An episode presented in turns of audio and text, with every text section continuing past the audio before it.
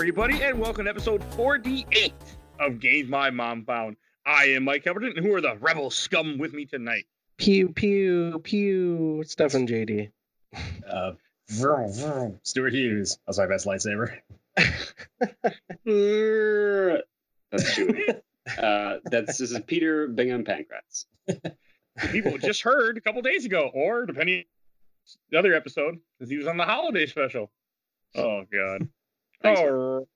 I'm trying to remember in my head what a speeder bike sounds like, and now I can't do it for some reason. Only we had the internet at our fingertips. Oh, Peter, if you want to, where people might know you from. Uh, if you have been reading sci-fi, you might have read my book, The Fifth Civilization, which is available now on Amazon for Kindle and a physical form.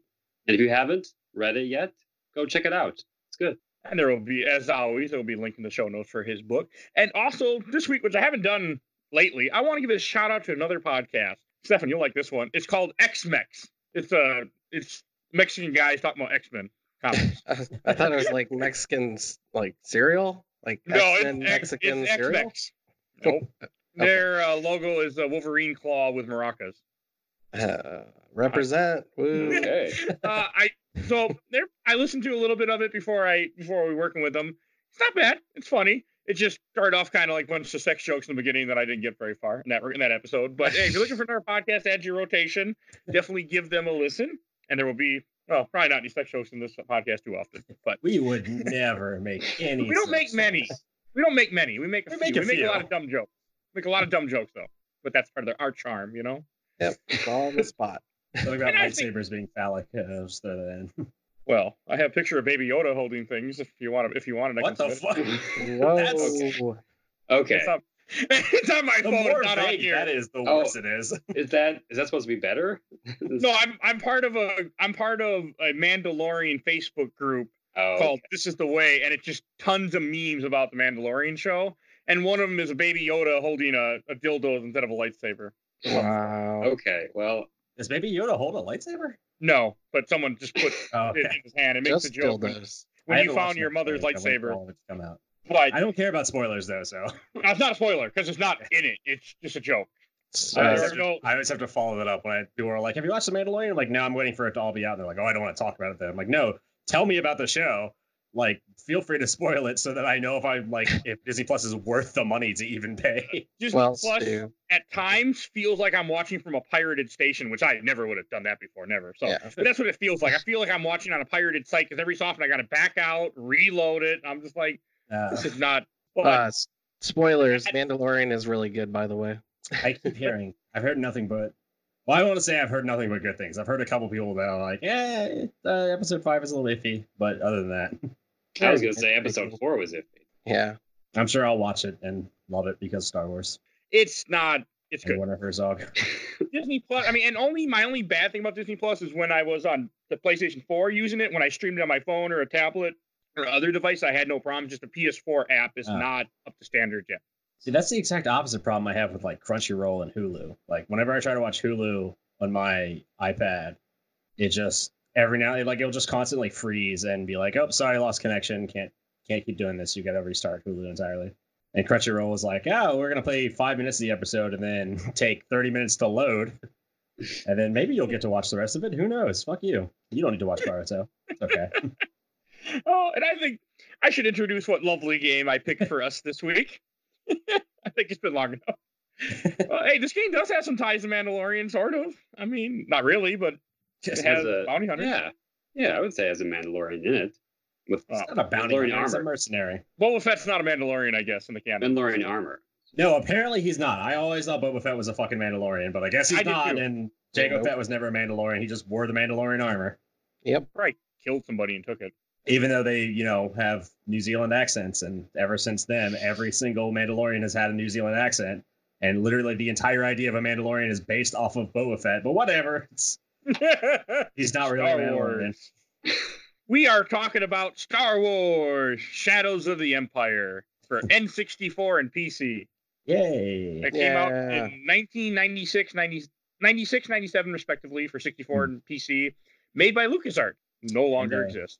Nope. when it came out, it was the top selling N64 game. And I think even now it's the third top selling N64 game of all time. It sold like over a million copies. Wow. Oh, and there will be spoilers for this game, which doesn't matter because none of it's canon. Spoiler for the book doesn't matter. Spoilers for the comic, I'm sure, doesn't matter. Well, Mhm. technically, because I had to look this up to be sure, Dash Rendar, the character, at least the name, is canon. And the ship is canon. It's in Right. special edition, one of the special edition movies. I think the first Yeah. one. I don't know So if it's the Outrider, but the ship that it's based off of this game. yeah, the Outlander appears in Special Edition New Hope, Rebels, and Dash is a rival to Han Solo in a new book. Yeah. It's not even like a new book. It's like I looked up it's Solo a Star Wars Solo colon a Star Wars story colon Tales from Vandor. It's like a journal it- it's like a, a replica of a journal that's that Han Solo would have. That's terrible. Yeah. and that's like he mentions the name Dash Rendar, and that's why Dash Rendar, the name at least, is canon. But everything he did in the games and any books and anything is all legends now. Even though Dash Rendar is basically a clone of Han Solo to begin with. Oh god. Feel... Let me start off by saying I like this game. A lot of people like this game, but like a lot of people, I also agree that Dash Rendar is the worst Star Wars character of all time. He's one of the most annoying, shitty characters. I Here, hate. I have some. I have one thing to say to you. Sand. Sand is rough. I don't like sand. Sand gets coarse, but you're soft. to I to going? that, I'll say, Mike, the entirety of Star Wars Clone Wars, the TV show, minus maybe the first season, where Anakin is actually a great character, and like you get to see his fall into the dark side, and it's great, and he's like an actual character with Like, goals and motivations. and that's he's not why I just a didn't-. That's why I didn't hate Revenge of the Sith when I rewatched it because I've seen all of that, all the Clone Wars. I'm like, okay, now I understand. It's not that you can save my wife that hasn't even died yet. I'll kill everyone for you. Like it actually makes sense to why he changes. Not you can save her. I had a bad dream. I'm scared, Mama. Like you know, there's none of that. I'm Can we just scared, talk Mom. about the Clone Wars? I know, Just talk about the Clone Wars instead. not now, but I've been someday. rewatching all of the clone because I because we're playing a Star Wars game and because like Jedi Fallen Order had also come out recently. I've just everything has been Star Wars around me lately. So I've had Fallen Order and then this game, and then in the meantime, I was like, I should watch some Clone Wars when I'm not playing this game. So my entire week has just been nothing but Star Wars. Hey, don't forget that holiday special you watched a few weeks ago. The holiday special, yeah. Actually, the holiday special was what started it. To be honest, it's all my fault. Everything's my fault. and I hung out with a friend, and we were talking about Star Wars, and then Uh, so this so this did my game takes usual, uh, place at my the usual thing of going on a Force FX lightsaber and building a seven hundred dollar lightsaber that I'll never buy. Uh, so the first part of this game takes place during the Empire Strikes Back during the Hoth scene, which is what I know a lot of people probably remember this game for. is Mhm. when you go to Hoth. Um, did anyone else notice that the um, shield generator looks like a bike rack? yeah, I didn't notice that. I mean, it's just N64 graphics. It just looks Well, bad. I'm I didn't realize Yeah, this till the generator part afterwards. is missing from the shield generator. Yeah. My copy look my copy looked really nice. It was actually upscaled, and but Yeah. Well, I played mine on PC. I Uh, well, on actually, we should all say what we played this on. I think I, I was probably the, was I played an N64. Was I the only one? I played a N64 version of it. Does that count? I've played the N64 version of this game, but for this, I played the Windows version because I think I got, I have like all the Star Wars games. I got like a humble bundle a long ass time ago. Oh, nice. Yeah. So the difference, uh, obvious difference, we should say, is that the PC version has cutscenes, and the N64 Yes. version is like motion comics, motion. Yeah. Yeah. and and it certainly was a mistake to do cutscenes instead Yeah, I, li- I like the pseudo comic book, you know, format of the N64 yeah. because they nobody moves their lips or anything. So No, the N64 version, like it's it's like they were just doing what they could with what they had, right, but it ends up being stylized and interesting. Whereas the PC version is like, hey, we can do cutscenes. Oh, they look like Fallout One cutscenes. This isn't good. Everyone has like rubber face. I, I I forgot to look them up for this game. Yeah, But I did see one quick scene before we, we did this episode, started recording, and I see what you mean though. They do look kind of weird. Yeah, Yeah. it's like Syberia level bad. yeah, that's exactly right. And the voice acting, I'd say, is on par with Syberia. oh. Oh. god, they have like like okay, so Luke and Leia and and everybody, they're all your favorite characters are all in this game, and they bring them into this wonderful 32 bit graphic Windows 95 edition. and Luke's mouth is like wider than his face is. I, Hey, but he go- looks more normal than he did in the holiday special. Okay. That's true. And I Oh, don't God. know who they got to voice act Luke. Oh, I, I wrote a little note here that said uh, I was either drunk or tired or something, but I wrote like Luke sounds like Code Erotica dude. Steve Burnside, Code Veronica. I was tired. Okay. I was like, what are sound you like talking about? It's really weird because, you know, I guess like they couldn't get Mark Hamill, but it's like, oh, we need someone to play Luke in this video game. If only we knew a talented voice actor who sounded just like Luke Skywalker. So If wait, only we could I, I find got a question. Well, Stefan, you're telling me that Luke sounded like Dash. What are you doing over here, Dash? Come on, let's go save him. Something like that. What you Basically. trying to tell me? Basically, I didn't hear that. Oh boy, Dash, let's One- go.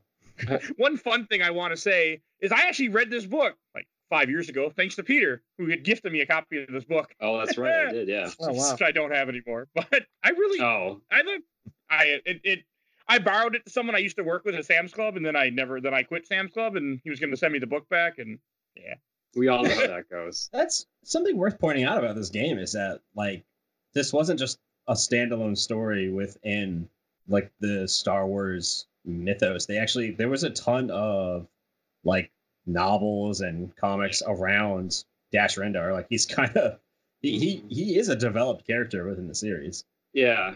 Well, It if, was go ahead. yeah, if I if I remember, this whole project was, uh, or from what I read, it was designed to you know kind of see what they could do with releasing a feature film. So they they did all sorts of tie-in stuff yeah. with uh, the Mhm. comics and the novel and soundtrack and even like toys by Kenner, things like that.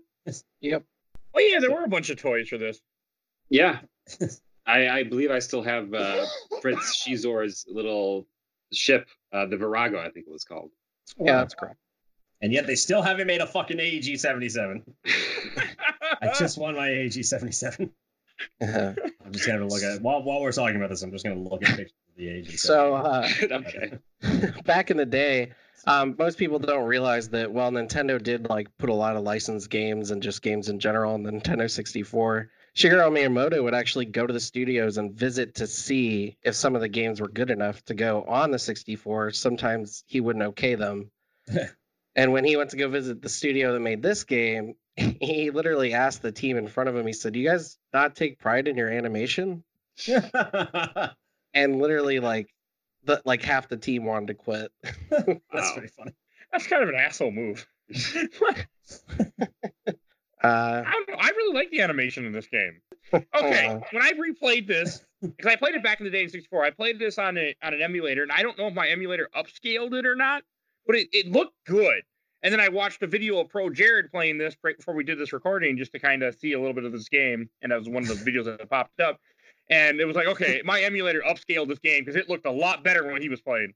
See, I uh I looked up something similar, Mike, and I clicked on the second link because I was like, eh, I don't know if I can watch a Pro Jared video. I I know he's a piece of dirt, but I don't really. I was like, yeah, I'll watch it for. Uh, it was I. It wasn't very entertaining, so I don't understand. I was like, I, I looked it up and I was like, oh, hey, awesome. First link is like 20 minute video. I was about to click on. it. I was like, oh wait, hold on. Yeah, I'll click on this second video. I don't. I can see why people like him because if you're 12, you're gonna enjoy all the stupidity. But We're not I'm off to a good start. all right. Well, we always are off to a good start. like, I mean, that's just Uh, what the show is. I'm surprised this game. God, I I hate talking about this game because there's. It feels like it feels like they designed two separate games and then just smushed them together. This game has a shitload of vehicle segments, and all the vehicle segments, I think everyone can agree, are great and super awesome. At least as a kid, when I played like like the fucking the beginning of this game, uh, where you're actually in an airspeeder and you're cabling the AT-ATs and going around and knocking them over. That shit's awesome. Yes, still is fun. And Yeah. then they throw you into a third person shooter, like walk around environment. And it's like, this, it doesn't feel like the same game anymore. I, I didn't have a problem with it. I was smiling from grin from grin grin to grin. I don't know if that makes any sense. I had a big smile on my Grin face. Cheek to cheek. I couldn't think of the phrase. Cheek to cheek, grin to grin. Ah, who cares? From to ear, I think is what you're We're gonna go with grin to grin from now on. And I was, I was running around and I had a huge smile on my face shooting snowtroopers. And for some reason, this is just part I don't know. This is just me. I really like the snowtrooper outfit. Like back in the '90s, at one hmm. point, I went to some convention, I or some probably a flea market. I shouldn't say convention, some flea market, and I bought the old snowtrooper figure from the '70s. I just really like that look. For some Oh, it's reason. awesome. Snowtroopers are so I- cool. I don't know why. It's just I like the snowtroopers a lot, and I enjoy was- shooting the hell out of them. I always find it weird how they have white armor for snow, but when they go in the jungle, they still just keep the armor white. Yeah. they don't try to adapt to their surroundings in any way. The way. snowtrooper outfit is they have like a like that longer veil around them or something. That makes no sense, right? Yeah. Yeah, in the front. Yeah, they've got like the they look like Cobra Commando troopers. Well, it's Yeah. all about the brand, you know. It's got to say it- it's got to say Empire all over it. So no matter where you are, you got to know who's who's occupying you. What's Oh, funny is uh, I would have agreed to you. I would agree with you until Rogue One came out and they had the Sand Troopers and they like actually had like you. Could, I guess you could argue it was just the sand wearing their armor down, but the armor was actually like tan and made sense for sand. And I was like, so they do understand what camo is. This came out in '96, so and back then Star Wars didn't care. Yeah, I mean, nobody, they- Yeah. nobody knew anything about camo in '96. yeah. Let's not forget. Well, I mean, they were just basing off Empire Strikes Back, and they're and that's what they're wearing. You know, a whole rant about camo. I know. I don't want you to. I think '96 So. is when they started working on a multicam, which I think is the ugliest camo ever invented. I was just gonna say that I I like the walking around levels too, and I always thought the vehicle levels kind of dragged a bit. really? Yeah, I did. Uh, I like the agree level. Sam. I think the first one, the first Hoth level is like Amazing. it's very it's very structured and it's pretty amazing. Yeah, I agree. And then you get to like the asteroid field and the the swoop bike level. The swoop bike level is fun, but I, I just oh Fun.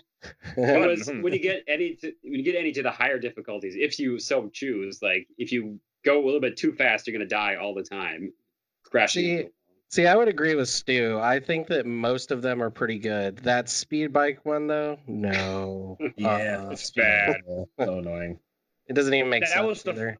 that was the first level I failed because I just I thought I had to race them, so I'm racing them, racing them. I'm not, I'm not crashing anybody. I get to the end of the level and I'm like, oh, I was supposed to be killing them.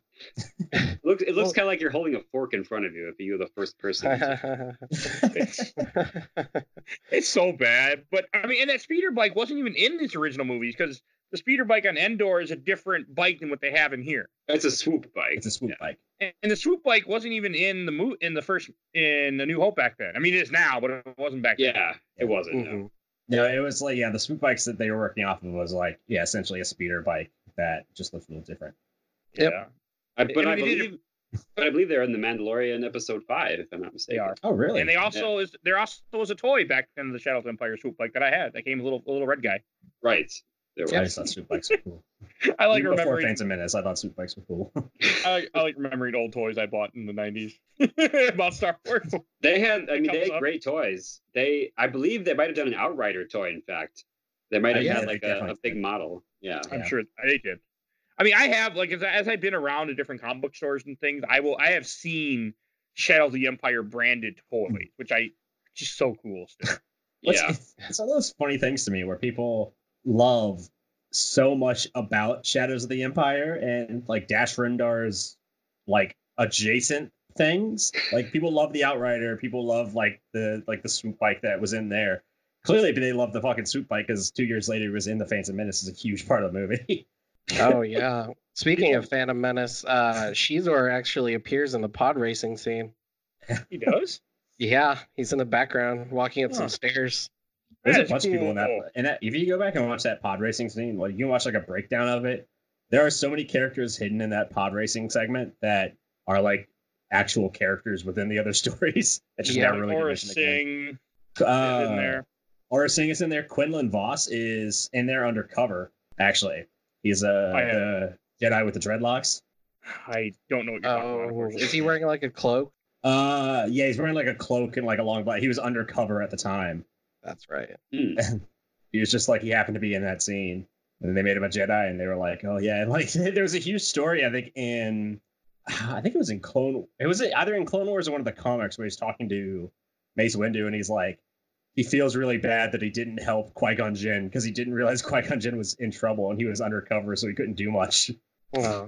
He was just like, "Hey, that's that Jedi Master that I know. oh, I wish I could help him, but I can't."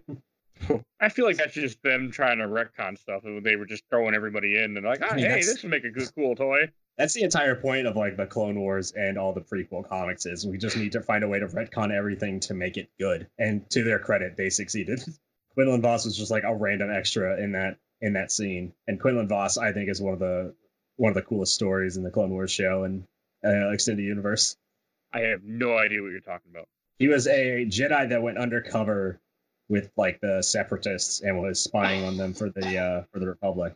And like at some point he started falling to the dark side and he had to keep like fighting with Mace Windu and he learned Mace Windu's fighting style on his own, which I, that's a whole thing to go into. The whole like Mace Windu fighting style that like actively pushes you towards the dark side. Oh yeah. Um, Okay, we should I- also fix correct one thing real quick. We kept saying Outrider. It's called the Outlander. No, it's the Outrider. I believe it's Outlander. I can't tell if you're joking. I believe isn't that the Starz TV show uh, now in season four? It it really. Well, I'm looking Yeah, at it. Outlander. Outlander is like the World War II drama on Starz. Hmm. It's got Okay. um. I do have a Okay, question well- for you guys. I'm going to uh, take back over. And I gotta say though, okay, I gotta say that that when you fight the ATST, the first boss in this game, that is still a fucking cool fight. I don't care what anybody says. I don't care if people are like, oh, it's stupid. Like, it, I still enjoyed it. I still smiled, and I thought of Mandalorian now too. After that, there's a comment, but it is such a cool freaking fight. Even though it, it, it's just is still, I still had fun. Yeah, I what do you guys think of that fight? first coming across it, and whenever I first played it, it was just, just so unexpected to see it there. I mean, you guess you knew it was gonna be a boss, but it's like, oh no, now I have to fight this. And I remember not succeeding the first few times. Well, I thought it's funny because kind it was like the hard. ATST is the boss and not the ATATs. Well, Well, the AT-AT would have just been squish. yeah. It's just like all these to pull that. ATATs, and it's like, and the boss, the ATST, a smaller version of this thing you've destroyed. I mean, but think about it. If you were an infantry soldier and you're fighting a giant tank that's like 40 feet tall with two lasers pointing at you that can take your blaster rifles, I mean, that that's still that's a boss. Like it's just because you don't. You're not in a vehicle. You're not like you can just blast it. I mean, unless you're gonna get lucky and throw a grenade into the eye of where the the cockpit, you're not gonna blow it up or I'm drop it down uh, a hole. I'm just running off of my recency bias of playing Fallen Order, and the whole ATAT section that game is so cool. I have to climb up an ATAT and take it over and blow up the other ones. I really want to play that game. It's so good. all right, and I like how you After just said something super erotic, Mike. You're the eye of the cockpit. I, not I what thought it I was cool, though. I liked all the like I said, I liked all the vehicles. Like I liked I liked piloting the snow speeder. I always thought any game that lets you pilot the snow speeder and take out ATATs, I'm all for. And then when you have to take out the S- ATST, I was like, all right, cool, we're doing this now. Mhm. it's still it's still fun. I mean, I I thought these first two levels still hold up amazing. I was not I had no problem with these first two levels. I just even enjoyed one thing we those two levels we- over and over we as a kid. That's how much I liked them. really good. And also, I didn't know this, but apparently there's a deleted scene of Empire Strikes Back. Maybe I'm wrong in this. You guys can correct me if I am. That they were supposedly where wampas are locked behind a door. It wasn't included. Okay, and then in this in this really in this level, there's a scene where you go into a room and you you unlock a bunch of wampas, and I just shot him for the hell of it. yeah, yeah. It's a deleted scene in The Empire Strikes Back. It's really funny. It's Yeah. just so out of place. Like I understand why they took it out because it's so out of place. Where Darth Vader is walking around the Hoth base after everybody else has left, and some troopers are standing by a door, and one of the troopers oh, like clicks a button on the side. The door opens. You see a Wampa hand come out, grab him, and drag him in, and the door closes. Darth Vader walks up, looks at the door, looks at the troopers, looks at the door, and walks away. The hell? yeah, I it's it's so out of place, but he's just like, I'm not dealing with that shit. well, in all honesty, that fits Vader because he really wouldn't give a shit. he's just like, this is your problem, deal with it. yeah, he just doesn't give a single shit. It's so funny. He's not a nice person. So oh. oh, I mean, it's just like you can tell they're like, how can we kill stormtroopers in the most comical ways? I did like the fact that it had that reference. yeah, in here. I like how the, So- this like the game is divided up too. I like that it's. I like that the game itself is divided up kind of like a book where you got like part one, part two. Yeah. Hmm, I wonder where they got that idea from. Hmm. Right. The Well, the Hoth, Hoth stuff wasn't really in the novel, if I if I remember. I don't. I, I, I can't believe it started right at right as Empire ended. Yeah. So they just were like, I believe it just were like, we have to add something actiony at the beginning of this book or the beginning of this game, and so they did Hoth. It, it worked. I mean, it really brings you in. I mean, that was the, one of the big selling points of this game back in the day was showing off that scene. I remember Yeah. being at Toys R Us, rest in peace, Toys R Us, and it would have that level playing on the N64 demo, and that's what everybody would be playing when you walk by. Uh, you gotta get back to the Outrider. Then you meet Leebo, who I hate. the, the, the droid yeah, I just think he's annoying. he doesn't do anything. It's kind of cool. I Uh, I generally am annoyed by those droid droids whenever they're in any scene of any like Star Wars media, aside from one episode of the Clone Wars where like Ahsoka is helping the younglings build some lightsabers, and that droid is played by David Tennant, and it's like the lightsaber creation droid that helps them all. It's really fun. But other than that, I fucking hate that like uh LEDO droid or whatever it's called, the LE series.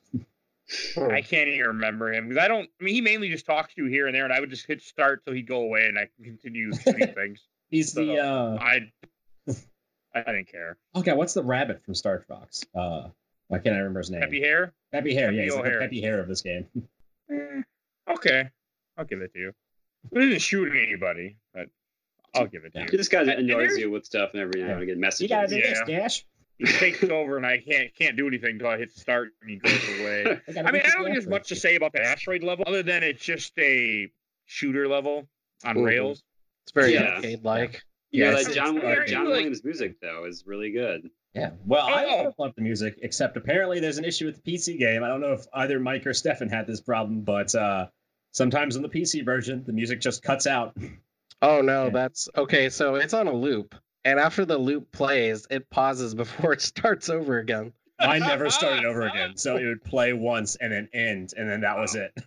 Oh, for me, I I actually played this game with the music just blaring because I just I, I I love it. I like I said, I had a I had a smile from grin to grin, you know, as I was doing this.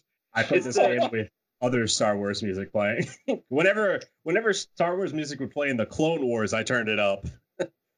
so I would have something to listen to while playing this. But so much of this game is just quiet for me. Oh, I I enjoyed it. I enjoy listening to it "Ah," and all the shooting. I just and I normally don't play with sound effects, but I, I really liked it in this game. Oh, I had, There I was- so many audio issues. Like even like characters' lines would be cut off. Like the very last word they'd say would never make it in. So it'd be like, "That's right, Jet." I was like, "Okay." You were saying, my- Peter? I was saying uh, one one of my uh, main points of criticism is that there's no when you fall off a cliff, there's no like Wilhelm scream. Like if you remember Dark Oh. Forces, when you fell off a giant chasm, you go yeah. But this The they thing I don't love do. about um, Fallen Just- Order is that like all the stormtroopers have comical lines and shit. Every Star I mean, Wars just- game needs that in my mind. The, the stormtroopers yell when they when you shoot them off a cliff. They do, yeah. yeah. So, Yeah, sometimes, so there's that. It's not the Wilhelm scream though. yeah. No, I want to say Dash screams if you jump off a cliff. Yeah, but it's not the Will. I don't think you, Uh, I, well, I didn't hear it. In N64, I did. As I loaded, and he jumped back right where he was before he jumped off the cliff. Um, yeah. Speaking of cliffs, the, the cliffs. Okay, so there's a level where you have to run through these cliff canyons, and Gall spaceport. Yeah. yeah, and uh, that place. And um, I literally died. This is where I died the most in the whole entire game. I died at least ten times on those fucking cliffs because Dash Rendar, for whatever reason, is like an oil slick on an iceberg when it comes to fucking sand cliffs. Yep. I swear to God. Yeah, this is a problem on His jump is a little delayed too at times. I feel like. His, his jump is retarded. It's it's pretty bad. It's pretty Yeah. well. It, you might be interested to know that the director of this game was the same guy who uh, directed the creation of Star Wars Dark Forces. So Well, so the cha- Ugh. Chasms make sense. He was like more chasms. I want Yeah. more chasms. more, we need more chasms and we need more more skating throughout the world. yes. There were no ice cleats in this game though, so I I was more That- disappointed. in it. God, that's the most useless item ever. Yeah, the controls are definitely wonky. I and N64 certainly if you if you're like facing the wrong way, you could get stuck and Dastrodon is going to be walking around with like a crick in his neck. Um, Yeah. he has issues. I mean, I someone Yeah. did. I, I thought I didn't have too much of a problem with the controls. Like I didn't mind the fact that he that there's no real aiming in this game. You just have to hope he locks onto your target and you, you Yeah. shoot it. Mhm. I didn't. That didn't bother me. Like I was okay with that. I I know some people have a problem with it, but I didn't. Uh, I would say probably the one, the greatest mechanic in this game that they, it seemed like they probably put a lot of time into, and the most badass is the jetpack you get. oh Oh yes. yeah, Yes. That That makes effect. all the walking segments way better. My Well, they take it favorite away part of from the you. game. they just take it away from you, the bastards. They bring it back. They bring- I- yeah, for a some swamp point, or a sewer. Uh, yeah, at some point there's a there's a underwater section of this game or a swimming section of this game, which is very odd. Any like pre what'd you say like pre two thousand two water section is just like horrible generally. Yes. Yeah. But when Oh, you get that get that jetpack, you can actually go under like underwater with the jetpack. and it's like okay, Yeah. this is doable. I'll do this. This That's is broken, but big in a way that works. It's a So- space For a jet. big fight. It's a space jetpack. It works So it- underwater. Yeah, exactly. So I mentioned this a long time ago on an old episode, but this game, when you fight the underwater boss in this game, that is the boss that made me hate to fight bosses underwater. It scared the shit out of me when I was a child. The giant Dianoga. Looks like a Oh. ball sack. That's pretty close to what it is. it, it has it's weird. It has it's like a giant it's like a big pancake with a giant sarlacc mouth in the middle of it. Yeah. And I prefer his his his version of it. I know. I, A ball sack sarlacc. it's true. It I sounds like still like Peter's definition of that boss better than both of yours. ball sack sarlacc is my next uh my next punk band I'm gonna start. he just keeps going with the joke. Oh, but I, I do want to go back to the, the Gall spaceport we were talking about earlier. Uh, one thing about the cliffs that really that I liked that I remembered back when I used to play as a Peter back in the day is there's a, a, a fucking mountain wampa up there. Yeah. Yeah. No purpose. I just went and got him and shot him just because I wanted to kill him, but he serves actually no purpose. But I thought that was cool. They have that in there. Yeah. They're just they just put that they did, I believe the developers had like an in joke with Wampas because there's a lot of references to them. There's there's a code if that you enter your username as Wampa Stompa, you'll be able to play as enemies during some of the levels. and also there's another there's another code you can put in where at the end credits you will see um, Wampa subtitles like the fake subtitles in Monty Python and the Holy Grail. So it'll say like my sister was bitten by a Wampa once and stuff like that. It's like a and it'll just keep City. going throughout the credits. Yeah. Oh, I So they miss must have- CP see this now. codes Like that. If you if you Google it, you'll see it. And yeah. Um, Who has to do that? and I think I there's mean, a I- line there's a line of text too where if you enter it just a wall of text that says baby wampas, it's like 40, 40 things saying baby wampas. It's really funny. I feel like uh, Wampa Stompa was also a code in um, Rogue Squadron 64. I think, it, I think you're right about that. Probably was. Yeah. It's a it's a great name. It's pretty good. Wampa Stompa, I mean- also a great band name. Good good uh, username probably. Oh yeah. Probably with many people's username back then or all sorts of things, I'm sure. It's, Oh, it's gonna be my new clan tag on Halo. I'm gonna go back in and change it to Wampa Stompa. Or uh, Bantha also, Stew. I forgot about that. I was laughing at that Bantha Stew. also a good clan tag name for me. Yeah. All right, You have and to then change it now from the Aisha clan. did- clan. I did love that boss fight of Galport. It pissed me off a little bit, but I thought it was still so damn cool. First, you got to fight Boba Fett, and you're both flying around in your jetpacks in Yeah. like a big towery open area. That was a fun fight. Yeah. You're like, okay, I defeated him. There's and then I nothing more to killed do, him, right? and then then I was upset. I actually spit out my soda when I took out Boba Fett because I forgot you had to fight Slave One right afterwards. Yeah. it's like, oh Me shit, Slave One. I'm like, oh, he's gonna fly away, and I'm like, what? And they One started shooting me. I'm like, oh shit. Yeah, that's that's an epic level because I believe you you do fight an ATST uh, before that too. Yes, you have to Force. fight one again, and it's, It's like a lot- it's harder. level. Yeah, that the second fight in the ATST was they made it harder, and you had I don't. Well, one of the problems is you can if you shoot its legs, like many enemies in this game or bosses at least, if you shoot at a certain spot, you'll hurt it, but it doesn't. It does very little damage. You have to hit them in certain spots to really Yeah. do maximum damage. Now might be a good time since we're uh since we're past the or since we're at the part where they basically introduce the big antagonist of the game to explain the two characters. Oh yeah. He still Uh, haven't really explained who Dash Rendar is, and we still haven't really, we haven't talked at all about He Prince explained Dash, a clone, a clone Kind of Solo. That's not really a clone. He's just about. He's a mercenary that worked with Han Solo. That that the he was hired to bring supplies to Hoth. That's Hmm. why he's at Hoth, and then he keeps working with them.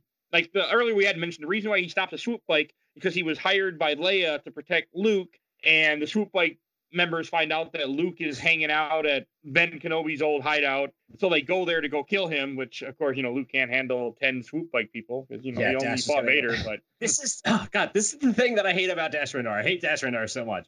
Dash Rendar is it makes sense for a kids game. I see what they were trying to do because it makes total sense. But Dash Rendar is what most kids' idea of what character they would be in Star Wars is. But no one wants that in Star Like if I play a Star Wars game, I don't want to play as like, oh, like Stuart the Jedi. I want to play as fucking Luke. I want to play as like a character that's like well written and interesting, not like a fanfic character that they put in there. that's a good. Mhm. Oh, and the reason why they're going to go get Luke, which we haven't really mentioned yet, is after Empire Strikes Back, Vader's trying to capture Luke, but Prince Xizor, the big villain of this game, has told Ugh. bounty hunters to kill Luke, and he'll pay them double what Vader's paying them, or Okay, more, so- something like that. Well, you're close. So Xizor is seeking revenge on Vader because Vader took out all the people on his planet. Yeah. In an accident. And like now Xizor is the third strongest asshole in the universe because he's running Black Sun. So he thinks by killing Luke, he can make Vader look foolish in the eyes of the Empire Emperor, and then he can take out the Emperor and rule. It's, again.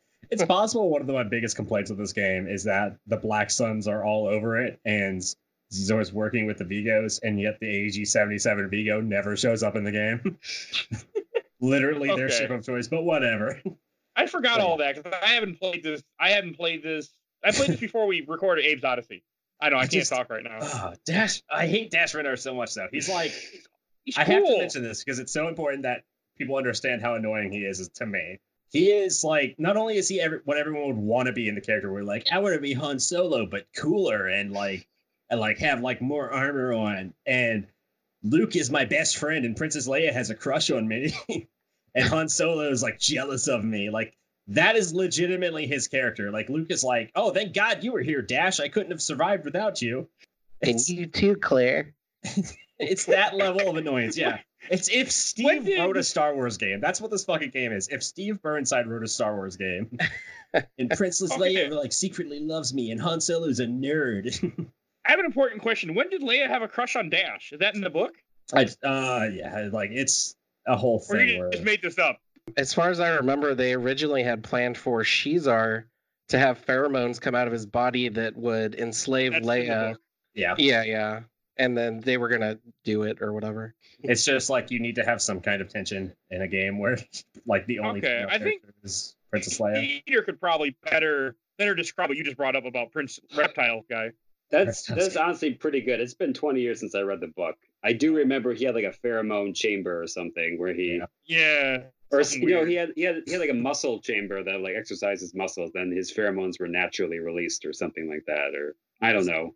How do you uh God, it's, hard, it's hard to describe Xizor too, because he's like he's such a weird character. Again, Okay. he's like a fan fiction character where he is He's like he's like Jafar from Aladdin. I think. Is- yeah, he's got Yeah, like that's- Palpatine thing going on where he's Yeah. super rich and it's like he's like as smart as Palpatine, but yeah, he definitely has a Jafar like, yeah. thing going on with him too. Yeah, because and he this this whole like he's on Coruscant with the Emperor. Coruscant. Yeah. And You've done this to me so many right, times, though, Mike. like- It's Coruscant. like he talk I mean he does talk with the Emperor. He's trying to work with the Emperor and become his second his right hand man instead of Vader. Yeah. He's the Mhm. green reptile guy that you probably had saw a figure of at some point in the '90s when you were looking at Star Wars toys. He Well, His face is on the cover. not not even joking, he legitimately looks like Piccolo from the live action Dragon Ball movie. Well, he actually is a fish person, and I thought he looked like Abe. Honestly, Yeah, hey, he's got that tail on the back of his head. It's not a Vindication! mohawk. It's a tail. he, he Oh, is literally a fish person. He's part of the Abe Odyssey family. He's he's if Abe Odyssey had sex with live action Piccolo.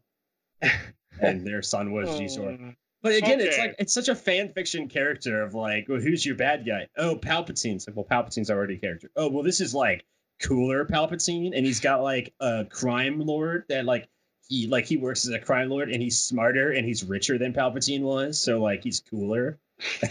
I just hate the fucking what? writing in this game. This is fan fiction now. You're welcome. Oh god, those early Star Wars books are uh, they're something. Uh, one level that we, I do want to get back to talk more about Prince Xizor and what happened later in this game, Right. but we Prince over we hates skipped the train Rendar. level. His When Dash the- Rendar are so cool. I remember the train level being awesome.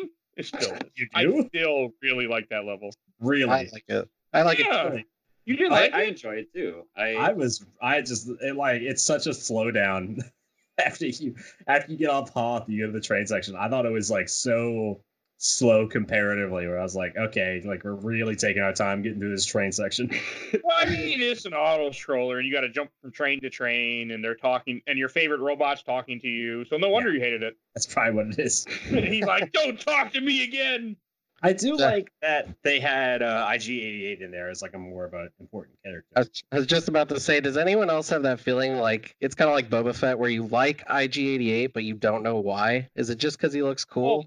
Yes. He had one scene in Empire Strikes Back when you show when they show all the bounty hunters, Yeah. and then he's in this game. He gets blown up by Dash Rendar, which at the time was canon, and then that's the end of him. Mhm. Yeah. But he does. IG88 kind of like sucks in this game um, as a character just because he's like goading you on. It's just like, yeah. and he's really dumb. Where there's a whole, there's legitimately one of the lines is he is like computing your odds of survival. He's like, well, I see you have a zero percent odds of survival, so there's no reason not for me not for me to monologue right now and tell you exactly where Boba Fett is. Like, he's a fucking robot. Like he would just kill you. Well, he's uh, he's a killer droid. I, is he programmed or something by somebody to be a bounty hunter? droid Oh, that's what it was. Okay. Yeah, he's he was an assassin. So I, I love IG88. I think he's in many ways cooler than Boba Fett. He's certainly cooler than fucking Dengar. Oh yeah. man. IG88 was a assassin droid that was used by other bounty hunters until he killed his owners and became like his own individual bounty hunter. I gotta say though, like that scene Empire Strikes Back where it has all the bounty hunters is still one of my favorite scenes. At least when I was a kid, one of my favorite scenes of Star Wars. I remember thinking hmm. all of them were so damn cool. I don't Hmm. they're great. anymore. Except for Dengar. But well, 4-LOM and Zuck is the screw them. But I like Dengar. I got no problem with Dengar. I love Dengar is my favorite character in the robot chicken version of Star Wars, where Dengar is just like an annoying asshole that hangs out with the bounty hunters and they all kind of hate him. He's just like, hey guys, it's Dengar here. Like, bet you didn't expect to see Dengar. That's right, I'm here too. Uh, If I recall, yeah. recall. If I recall, that was uh, Palpatine. It was like uh, Palpatine's like sis or is a sister of somebody who Palpatine knew. It was like, Yeah, okay, we'll was invite him along. Palpatine's cousin. Yeah, Palpatine's It's cousin. cousin-in-law. Yeah. he flies. He flies a toilet. they just go all out with the toilet paper. He flies a giant space toilet. Well, uh, if you like IG88, in The Mandalorian, they have an IG robot fight. So Ooh.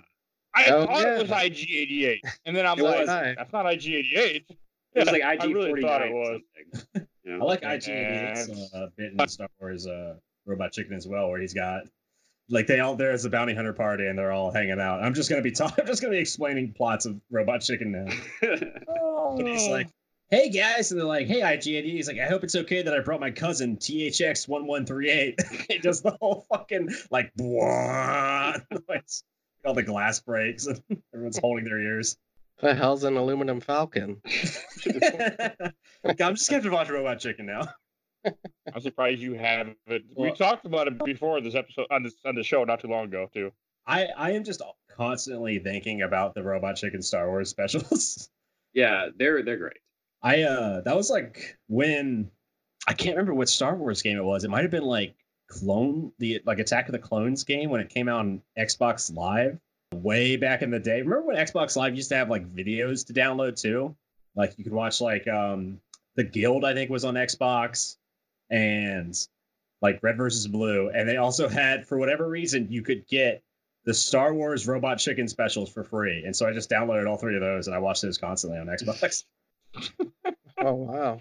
I do not remember this. thing that- it was it was a really weird thing that no one knew about, which is why Xbox Live stopped doing videos. For the longest time. Oh, and we should mention the dumbest. le- I at least I think was the dumbest level in this game. It's before you go to the sewers, but after you rescue Luke, because you know Luke needs rescuing. You Yeah. go to the Imperial freighter, and I think don't they say you're stealing the Death Star plans in this Yes. Imperial freighter? Or- Yeah. On you're that- stealing, unquote important construction plans. They don't actually say Death Star. Oh, okay. I thought they actually said Death Star plans. No, it's just heavily implied that it's the Death Star plans. There's Which no boffins. I- I don't- be found. Damn it! You took my joke. Uh, you were, you were. Okay, we'll cut it out. make- We'll start over. No, your joke's better. We'll go. Technically, it's not the Death Star, Mike. This is Empire Strikes Back. It's the Death Star 2. Did they actually call it the Death Star too? Don't they just call it the Death Star? They call it the Death Star Mark II. Wow. I never knew that. I have watched that movie for over 20 They years and I never knew that. movie. They don't say it. Oh. I think in the Oh, movie they call it like the Data, have second you Death seen the Star. Mach 2? It was the Death Star Mark II or the DS2. You don't believe the kind of loan I had to take out to get it. We're just making robot chicken jokes now. Pretty- Hey, blow it okay. up. This, No, I'm not this angry. I'm level- just- this level upset Yeah. me too. Because you don't have the jetpack no. anymore. And it'd be perfect with it, right? Because you have it's a that- small level. Yeah, well, there's the one part at the end where you have to move the crates, move the doors to the crates. Uh, move Oh, the, Oh, yeah. God, Yeah. this was the worst puzzle in the whole fucking game. Fuck that puzzle. I started my game- just to give you a box. I started to level over because I thought I fucked up and blew up a crate I had to jump on, and I watched it, and I'm like, "What the hell do?" I watched the video, and I went, "Oh, I got to open these switches." I'm like, "They don't even look like switches." No, yeah, it's it's it's tough if you don't know what's going on. Because you Yeah. cause you just want to blow up the boxes, and you're like, well, I'm done. Yeah, so if anyone's never played this game, basically what it is is there's like six panels on the wall. Right. And on each side of you, there's three doors on three different levels, and each panel opens up a different one. And inside of one has a staircase that leads up to a top one to get out of the room, Thank you. which fucking annoying. It's a puzzle Yeah, it that was. like would make sense in Tomb Raider, the one we just played, but in Star Mm. Wars, like it, it just like it's so different to everything you've been doing up to this point. It's like, why am I doing this? Why? Yeah. Where's my It's just jetpack? I mean, even the boss fight is stupid in this level because you're trying Yeah. to get your, you have to open up a force field to get your ship to dock. You have to fight a loader droid. I want to say a loader droid should not be a boss fight. It should be okay. I shot it, taken care of. Let's go. Like it's an actual boss fight. Part three is uh, easily the weakest part of this game Yeah, as a whole. I, I didn't care for it. And Yeah, you gotta just- save Luke because he's your best friend and he thinks you're the coolest. You're the Well, only one that can save Luke. you. Han and Leia are apparently busy. Well, Han is in Carbon Knight. Leia, which we haven't talked about yet, this is actually the game. Well, the this explains how she gets that awesome costume that she wears in Return Yes. of the Jedi when she goes to Jabba's palace. Oh, yeah. The Bo- is it called Bossk? No, Bossk Am is. wrong? Yeah. Oh uh, shit! Oh, shit, Bossk is the alien reptile guy, a bounty hunter. Okay. Yeah. Yep, but he's Right. the Trandoshan bounty hunter. Yeah. Yes. I kill lots Bosch. of Trandoshans when I play. Yeah. Bosch by Calvin Klein. Coming out. It's another somewhere. robot chick. Hieronymus Bosch. I think that's Hieronymus Bosk. I feel left that's out. got to be. I gotta Google that. That's gotta be- That's definitely a thing, right? Never know. Bosk. Okay, but Bosk Luke is is great in with you. Like uh, he flies with you to the. Yeah. You go inside the thing and he's like flying around. Or I'll something? fly I don't around and- Remember? I think he just flies away. Yeah, or something like that. So Yeah, you, you couldn't uh, you couldn't have Bossk in this game because didn't you kill him in um Dark Forces? You Yeah. killed lots of him. you hey, let's not be racist and call them Bosks. All right. That's actually an issue we had when we played Dark Forces. Yeah, that was. I- Bosks. yeah, that was a long time ago. and I couldn't say the word Trandoshan. I was really I was I had a lot of trouble with that episode. Yeah. Sound like I had like oral surgery or something. Well, what, what do we think about the sewer level? I mean, that's when when I was a kid, I always thought the Dianogas were kind of creepy because you'd hear their roar or whatever, and then you would look around in vain trying to find them. And with the foggy N64, you couldn't always see them right away. So yeah, they Yeah. they are creepy. Yeah, they're really creepy. yeah, just like a flying spider or a floating spider coming towards you. They actually show up in I don't know why, but they show up in the Force Awakens Lego game for some reason. Even though they weren't in that movie. but they're in the game. Well, just put it all. Just put everything you can in the Lego stuff. Why not? I liked how uh, I was looking up like all the characters and everything, and uh, just so everyone is aware, the Lego games are considered non-canon. I don't know why a separate note had to be written for that. Obviously, they're non-canon. Yeah, because they came out after everything is considered canon. I get. I but again, you shouldn't need that. I agree. I just read like a whole article of like how the Lego games aren't canon, and I was like, who is this for? Well, I, if I remember correctly, when I saw the Lego Movie 2, they do mention like, "Oh, uh, Marvel and Disney aren't taking our calls anymore." yeah. I still haven't seen the second Lego movie. Now, is Oh, that yeah. so? That means the question: Is that Energizer Bunny commercial with Darth Vader? Is that canon? So Uh, yes, that is canon. okay, all right. Yeah, that takes place right after Empire Strikes Back. right after Luke escapes, it's Yeah, it's it's what he was doing while waiting for Han Solo to get back to the. Oh, but uh, as Peter was mentioning earlier, like when you do go to the sewer part, I think that's really interesting because it's missing. It doesn't really, or if it did, I didn't read it because I didn't read any of the text in this game. I just played. Hmm. And that's like where Dash is infiltrating through the sewers. At the same point, Luke is dressed up as one of the Red Imperial guards to infiltrate the palace. Leia goes in in the outfit we were talking about, and then gets kind of captured by Xizor with his pheromones. hmm And Chewbacca, which I completely forgot about this, but as we were talking, I've been looking up screenshots and I found an awesome picture of Chewbacca as a bounty hunter. I do not remember this Yep. toy. And uh, I, I that don't. Luke in that red armor looks so out of place. I gotta say, it just looks weird. Also, I um, just want to talk this is- about the Chewbacca, where he has like a flat top. He has like a little like eye guard, like he thinks he's you know Solid Snake from Metal Gear Solid Four. He's got like armor on his chest. He just looks badass. I do not remember this toy at all. Now I kind of want it. I don't really like Chewbacca. this is like such a small nitpicky thing to pick up about this, but the red stormtrooper armor, the Imperial Guard, like they are the they're the the Emperor's personal guard. so I don't know why Xizor has a bunch of them. Well, no, these are these are Xizor's guards, right? The red. I mean, you're, the red Imperial guard you're thinking of are the ones that are in the movies that are Palpatine. These aren't Palpatine's guards, or anything. Yeah, These the ones- These are Xizor's armor- guards who aren't who are just dressed up to like they're basically in terms of the game they're like, hey, that's cool. We should have that in our game. So Xizor has red guards. Yeah, their helmets look more like uh, Yeah. something from Spaceballs. yeah. Uh, fun fact too, if you watch those toy commercials, the voice narrating is Mark Hamill. Is it really? So they got him to do the commercial for the toys from the game, He's but just they couldn't get him in the game. yeah, he's just doing a weird deep voice. It's so bizarre. Maybe that was like his first like ever voice acting. He was like, "Hey, I kind of like this." Hey, you want to be? I don't The, think it is. want to be the Joker? All right. Because Did he the did Joker Batman come out the, uh, before this? Trickster? Yeah, no, it was before. Yeah, it's doing Okay. do a little joke right there. A Mhm. little Joker. there. I, I got that part, but I Uh, was trying to think like, was uh, it before? Which came first? Uh, Mark Hamill Joker or Mark Hamill? Was it the Trickster? Is that it? I think the Trickster did in the early '90s or late '80s, right? Yeah, that's earlier. Mhm. Well, when he was in that uh, disguised armor, he was certainly a big red one, don't you think? The only reason I have ever I've never watched any fucking DC TV show. I apologize to everyone who loves those shows. I've never Yeah. watched like Arrow or The Flash or anything.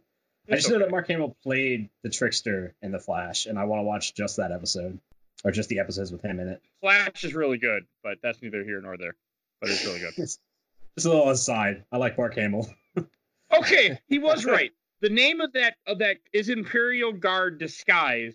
I'm looking at the toy right now. So I guess they were Imperial Guards, but okay, yeah, I hmm. was right. I thought they were Xizor's Men. We were wrong. We got to No, yeah, they were that no, right Imperial now. guards. Well, I mean, wasn't wasn't it like the is the Emperor's Royal Guard or something? Isn't the, Yeah. the Imperial Guard could just be just be like a guard who's an Imperial? They're like the Sith Honor Guard, is what they're called. Yeah, But for yeah, for I guess I guess it could be like Prince Xizor was like, I'm cool, I am important, I'm gonna get my own Imperial guards and Well, like, he all right. was- blackjack and hookers. he was powerful. Like that's one thing I thought was very interesting that they talk about in this is that he's very freaking powerful. Like, like I think we mentioned earlier, like one of the third Yeah. most powerful people around.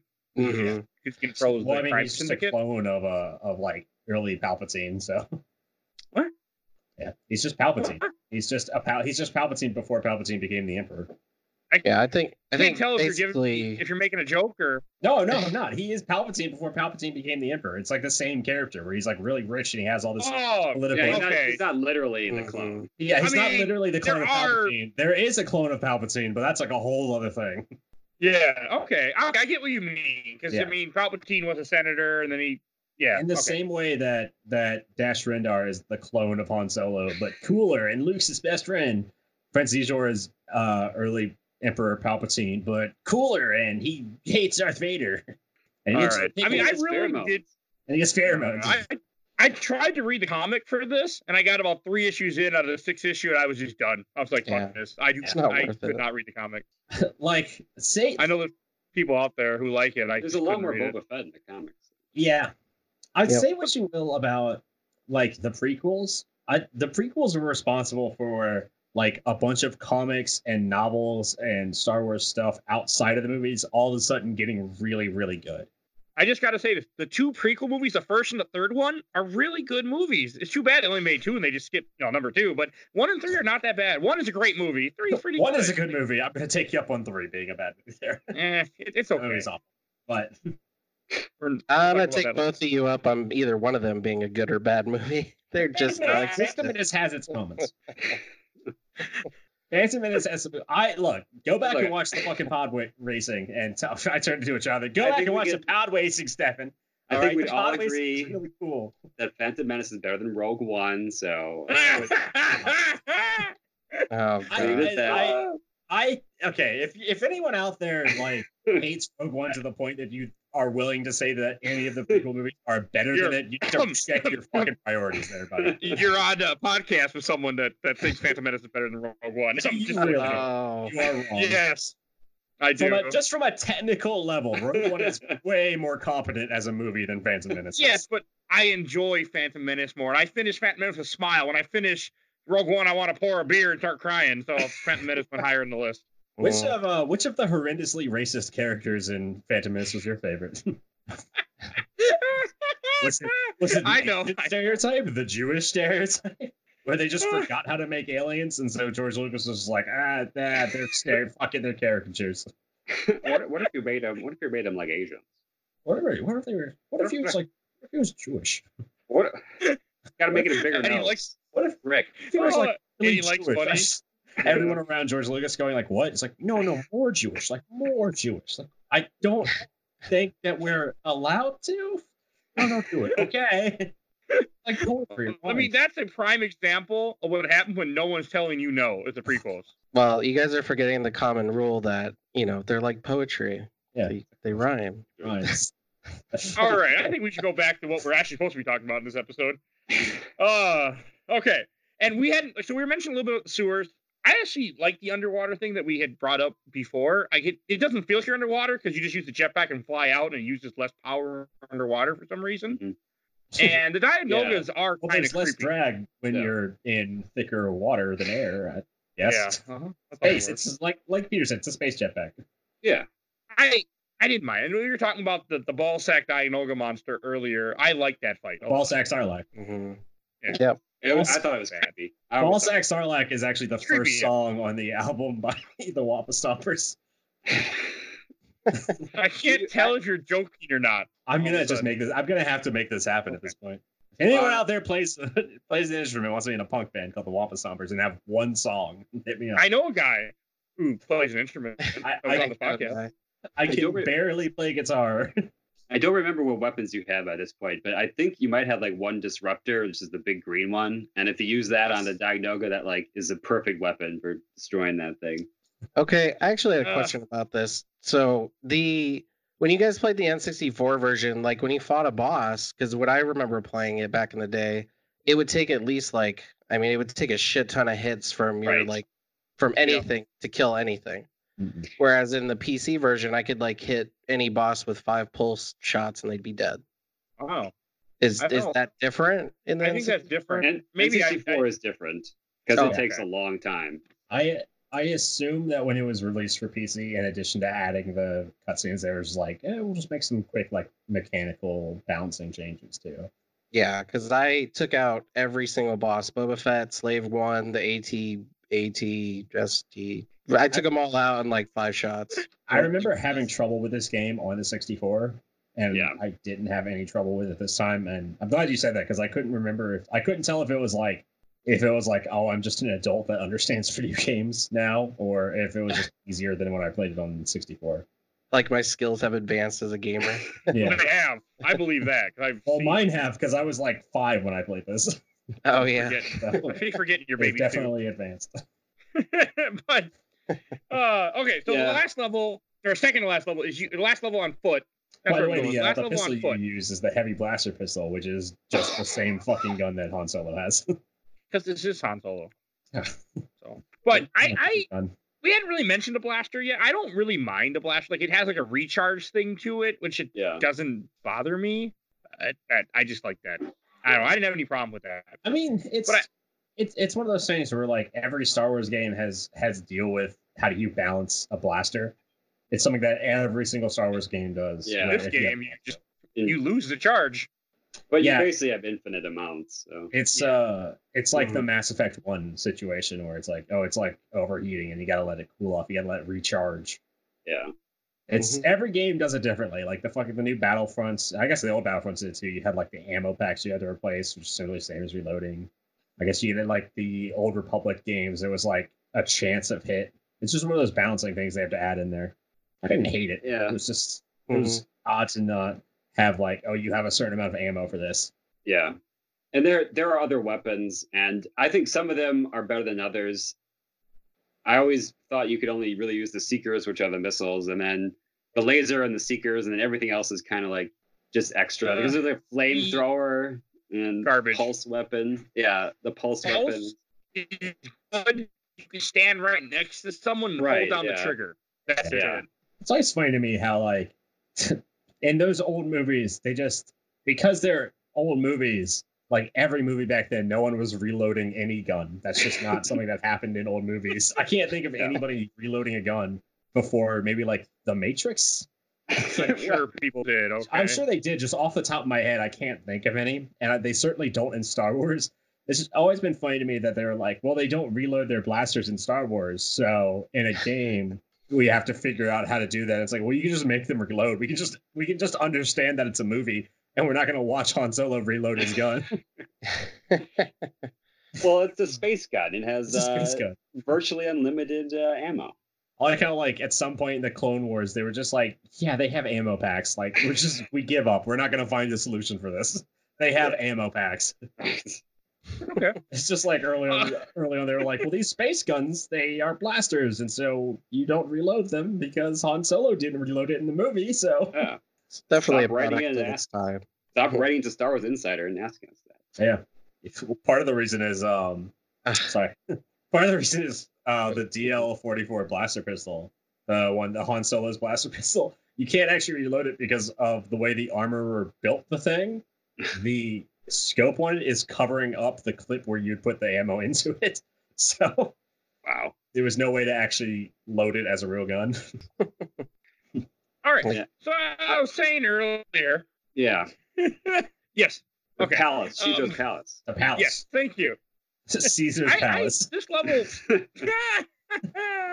You go to Caesar's John palace Rickles is there. and you bet it all I in mean- black and you lose it all. It's really annoying. the game doesn't do a really good job of explaining, but technically in the story, if you're talking about the novel, everybody's here at the time. Well, not Han Solo; he's busy being frozen. But Leia's here and wearing some like blue costume that Caesar, Caesar, Little Caesar puts her into, which I put, Caesar. posted a picture in. Little Um, I've forgotten all about this. I haven't, like, I haven't. I mean, that's been 20 years since I read the book, but it, it's been a while. Now I really want to read the book again. I'm mad at myself, but like Yeah.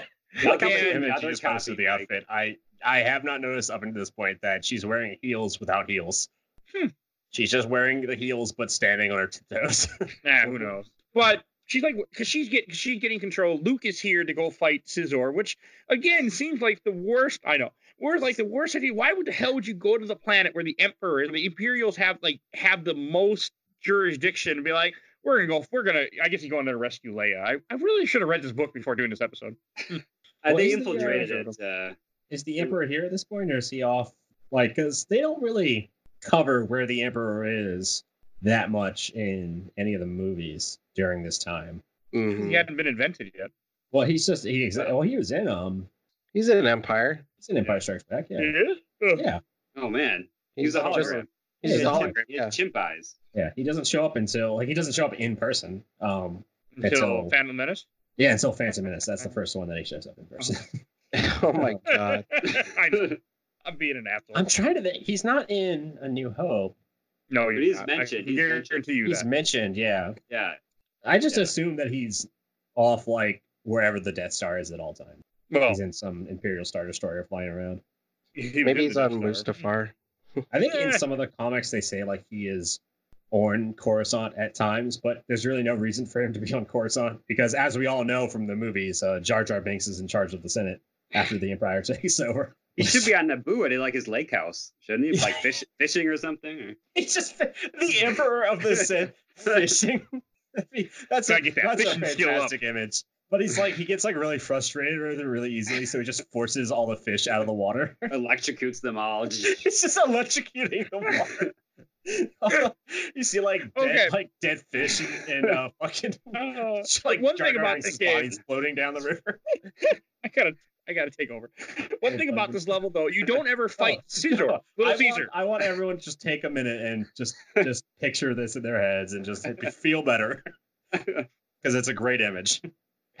Uh, Palpatine grabbing fish out of a lake in Naboo. Yeah.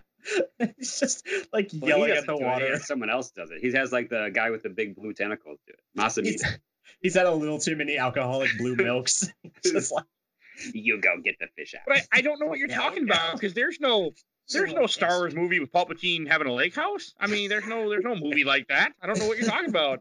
I remember a fever dream where they were at a lake house with Anakin and Padme, but that was a fever dream, right? It wasn't a movie. he's he's running through like the wheat fields of Naboo. it's just like he's just strolling around, enjoying himself. And every now and then Darth Vader calls him up and he's just like, What now? Ah, Great, what's been blown up this time? I gave you three AT-ATs. Those things are so expensive. have you found the Kyber crystal yet? we need a Oh, big God. kyber crystal. And all these people are trying to steal our plans. Why don't I have Robot- the plans? Just give me It's the Robot plans. Chicken, isn't this? Yeah, it's Robot Actually, Chicken. Okay. It's based off All of right. Robot Chicken. All right, wait, Caesar's, So Caesar's if we were talking the Prince Caesar Palace, like you don't, which makes sense in the storyline because Luke is fighting Caesar, she's Little Caesar, if I remember correctly. Yeah. Um, so that's why you don't fight him because you fight a freaking gladiator droid, You fight his droid. which Yeah. Yep. yeah, which was stupid. Like, why do you fight a giant droid? I don't get that. They build up Prince Caesar as like the big bad of the game, and you fight his droid while Luke fights the, the main bad guy. But I don't think Yeah. that's ever mentioned in the game. That's mentioned in the book, and then maybe mentioned in the comic, which I couldn't finish reading in time because I just couldn't do it anymore. it's, It's just like a book. It's like it's like uh, his martial arts. Caesar's martial arts like practices with a big droid or something. It's But literally- yeah, um, That, Oh, that droid pissed me off because okay, I beat it the first time. I used my disruptor. I'm like, yeah, I did it. And he goes to the second form. I'm like, okay, and I use some more disruptor. I'm like, yeah, I got this. And all of a sudden, it's a third form. I'm like, what the fuck? Oh like yeah. small, just flies around. Yeah, I oh, lost um, three it's or four jetpack. fights in that Yeah. fight just because I couldn't hit him.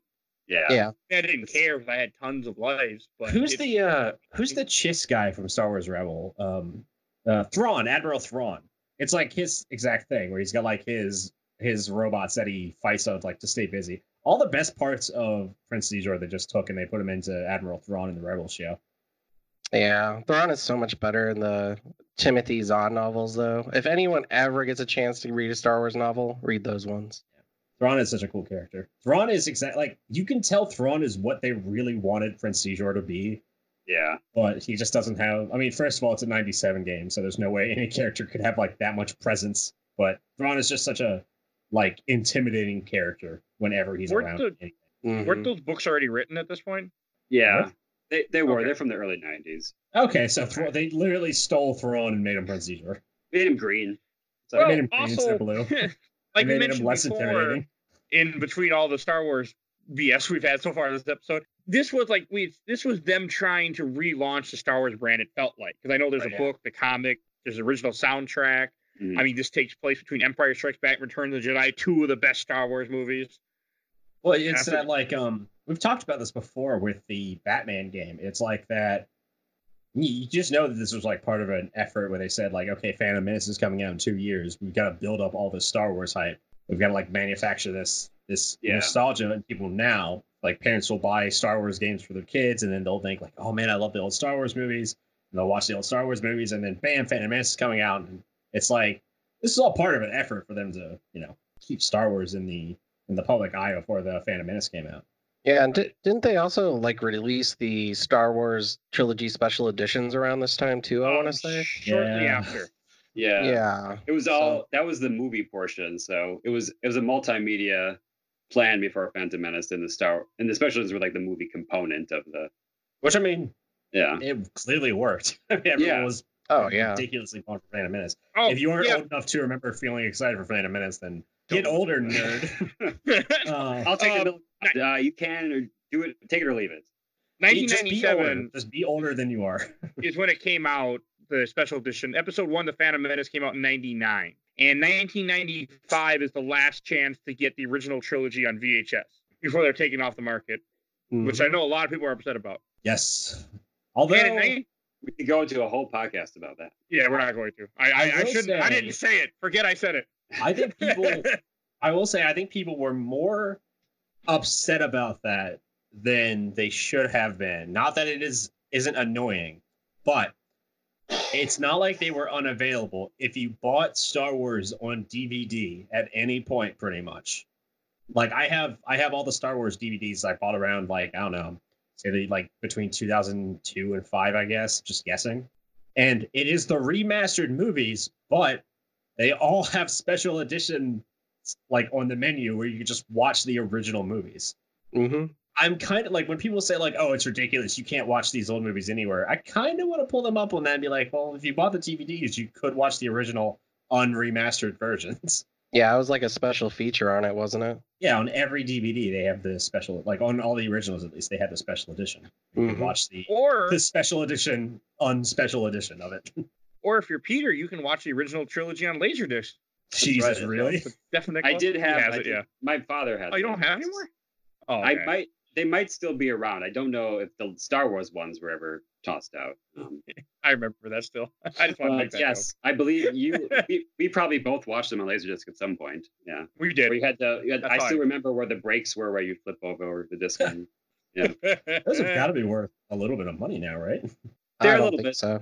and maybe like twenty bucks, I would say. Oh, okay, Yeah. so very little bit. yeah, not Laser like disc is not not something that lasted around. Just like beta is something that didn't last. That this is an odd joke that I know Stu will get. I actually never really even heard of beta until I was watching that cowboy. Oh god, Cowboy Cowboy Bebop Bebop episode. episode. It's the where first he's thing I like, I, thought need a beta. I'm like, what's he talking about? And I realized it's a real thing. I'm like, oh, That's the Max. whenever I hear beta, that's the first thing I think of. Mike, they have to go find Yeah. like the one guy on Mars that's that runs like the antique shop.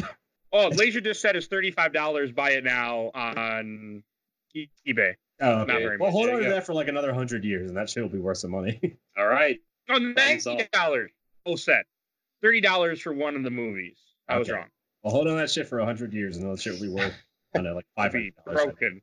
In 2077. Hey, I'm gonna- episode one is sixty-five dollars on Laserdisc. Never had Japan that one on import. Laserdisc. Only had the VHS. I was lucky enough to. Uh, my grandmother really liked Star Wars, and so she had all the the OG VHSs that I'm amazed that I never wore out because I just watched that shit like every day as a kid at her house. Go uh, Oh, to so- both my grandparents lived very near each other, and so I would go to one grandparent's house after school, and then at that house because this was back in like early '90s where a six-year-old could walk through a neighborhood several streets away and be fine. So I would just walk from oh. that house to the other house that was like half a mile away, and I would watch Star Wars, and then I would walk back. That's pretty cool. I think we should. I think we should mention the last level, which is Right. Which ends up being a, a flying level, which I actually really liked this last level. I was surprised how much I enjoyed it. I, I wasn't this one, too. expecting to. Yeah. Do Mhm. you want to kind of talk about the premise of it, Peter? Uh, well, it's two parts. The first one is you have to just show up, blow up a bunch of Tie fighters and a bunch of Prince uh, Xizor's. Well, first his what do you call those? I forget the name of his his fleet of ships or whatever. Um, oh, um, I believe it, I forget what they're called, but they all come at you, and so you have to blow up a bunch of his ships. Then a Star Destroyer comes and they're uh, releases Tie fighters. they're not the AEG seventy seven. That's all I know about. No, they're random like um, Imperial ships. And then you have to fight the Skyhook, which is Yes. Prince Xizor's giant space station. Uh, Which I- Viper class, Star Viper, that's what it is. I, I Uh, actually I really liked his his I like the skyhook. I think it'll Yeah. be cool. It does a really cool Mhm. design, and you gotta you gotta you have to fly inside of it, and if you hit go too far, you're gonna crash and just be blow up. It's I uh, very that. Star. It's Star Fox, is what it is. Yeah, Yeah. It's- And- yeah. I Well, didn't know you could slow down right away. It's, it's, it's the uh, it's the Millennium Falcon destroying the Star Destroyer. That's Right, Right. The, uh, I I flew in there, bombed it, blew up using their light, flew in there, bombed it, and then went, oh, you can slow down. Huh? That makes it a lot easier. Still blew up, but Yeah. It's it's kind of complicated, um, and so you might have to do it a few times, but it is. it's I cool think it's, yeah, it's pretty fun. hmm. I Mhm. enjoyed it, and I and I had a I was very happy when I beat this game. It's a very Star can't- Wars ending, which Right. is Yeah. okay in a Star Wars game. Mhm. exactly. And, and when and I, and I and I when I beat it, uh, Peter made a comment like, "Well, now you need to play it on medium," and I'm like, "How do you know I didn't play it on hard difficulty?" He was right. I played on easy, but I just thought it was funny. I'm like, I'm offended, sir. I'm a, I was. yeah, I know you too well, Mike. I'm sorry. Yeah. Does So anybody does anybody want to explain the end scene of this game too? Because this game has like an end scene, like epilogue that is just very strange. well, in mine, Dash died, and they don't know what happened to him in my ending. When the game ended. Well, oh, so you, you don't I know. remember the scene after that? I turned off the game. Oh, See? well, we have to explain. To Mike. Like, well done. Did off. you really turn off the game? Yeah, I beat it. I was done. I'm not Okay. Well, now we have to explain to the audience and also to Mike what happens. You serious? Yeah, I'm not kidding. I Oh, wow, turned it off. I thought it was over. Like I beat it. Okay. yeah. So, I Wow, beat it. okay. Click. so So Mike, what happens after you you destroy this skyhook is uh yeah, it blows up and everyone gets away except for Dash who was killed in the blast. It's kind of a sour ending of the game. Except if you didn't turn the game off immediately and you watched literally for like 30 seconds longer. you see Luke and Leia on Tatooine and they're like talking about how much they miss Dash because he's the coolest guy ever. Okay. I really didn't see this. Hundred percent didn't see this. I'm like, what are you talking about? I thought you were joking. I'm like, oh, you're not joking. Oh, Well, actually, I don't know if you saw this on easy. I think you had to play on medium Yeah. or high. I think either higher. way, Yeah. the game So- got turned off immediately. So So the next scene immediately following this is Dash and Leebo on their ship. And Leebo's like, it's a good thing we managed to jump to hyperspace before the ship blew up. and Dash is like, yeah, like, we're the best. We're the coolest. And Leebo's like, should we tell anybody that we're alive? And he's like, nah, it's better to. It's better for people to think you're dead and have the honor than to just be alive. That's how the game ends. which which fits Dash. I mean, Yeah. it fits you know, if it's Han Solo, which It kind of fits it is Han Dash, Solo. except he, like, presumably because they think he's dead, he's not getting paid for that job. So, Huh, good point. you think you'd want his money? Well, Well, yeah. got oh, uh, like, Yeah. Dash's whole character arc in this game is I want money, pay me, pay me, pay me, pay me. I'm the coolest, pay me. And at the end, he's like, ah, it's better to be like, it's better to be a martyr without actually being dead, wouldn't you say? No, your whole thing is money. All you want is money. He's like Han Solo. What do you know? It is Han. Yeah. hmm. Um, joke, I man. do. I do have a fact and a question. The fact is that actually Xizor does survive the explosion on the Skyhook, and apparently there's a sequel. That's my question. Like, is he in anything else? Because I don't remember seeing him again. I don't. Did he survive? How, where is that said that he survived? Uh, I was watching a documentary about this game, and it it said that Yeah. they that he survives. He does survive. where were you watching this? Oh. Uh, YouTube. He was. He wasn't in anything else, as far as I know. And this, the sequel had nothing to do with him.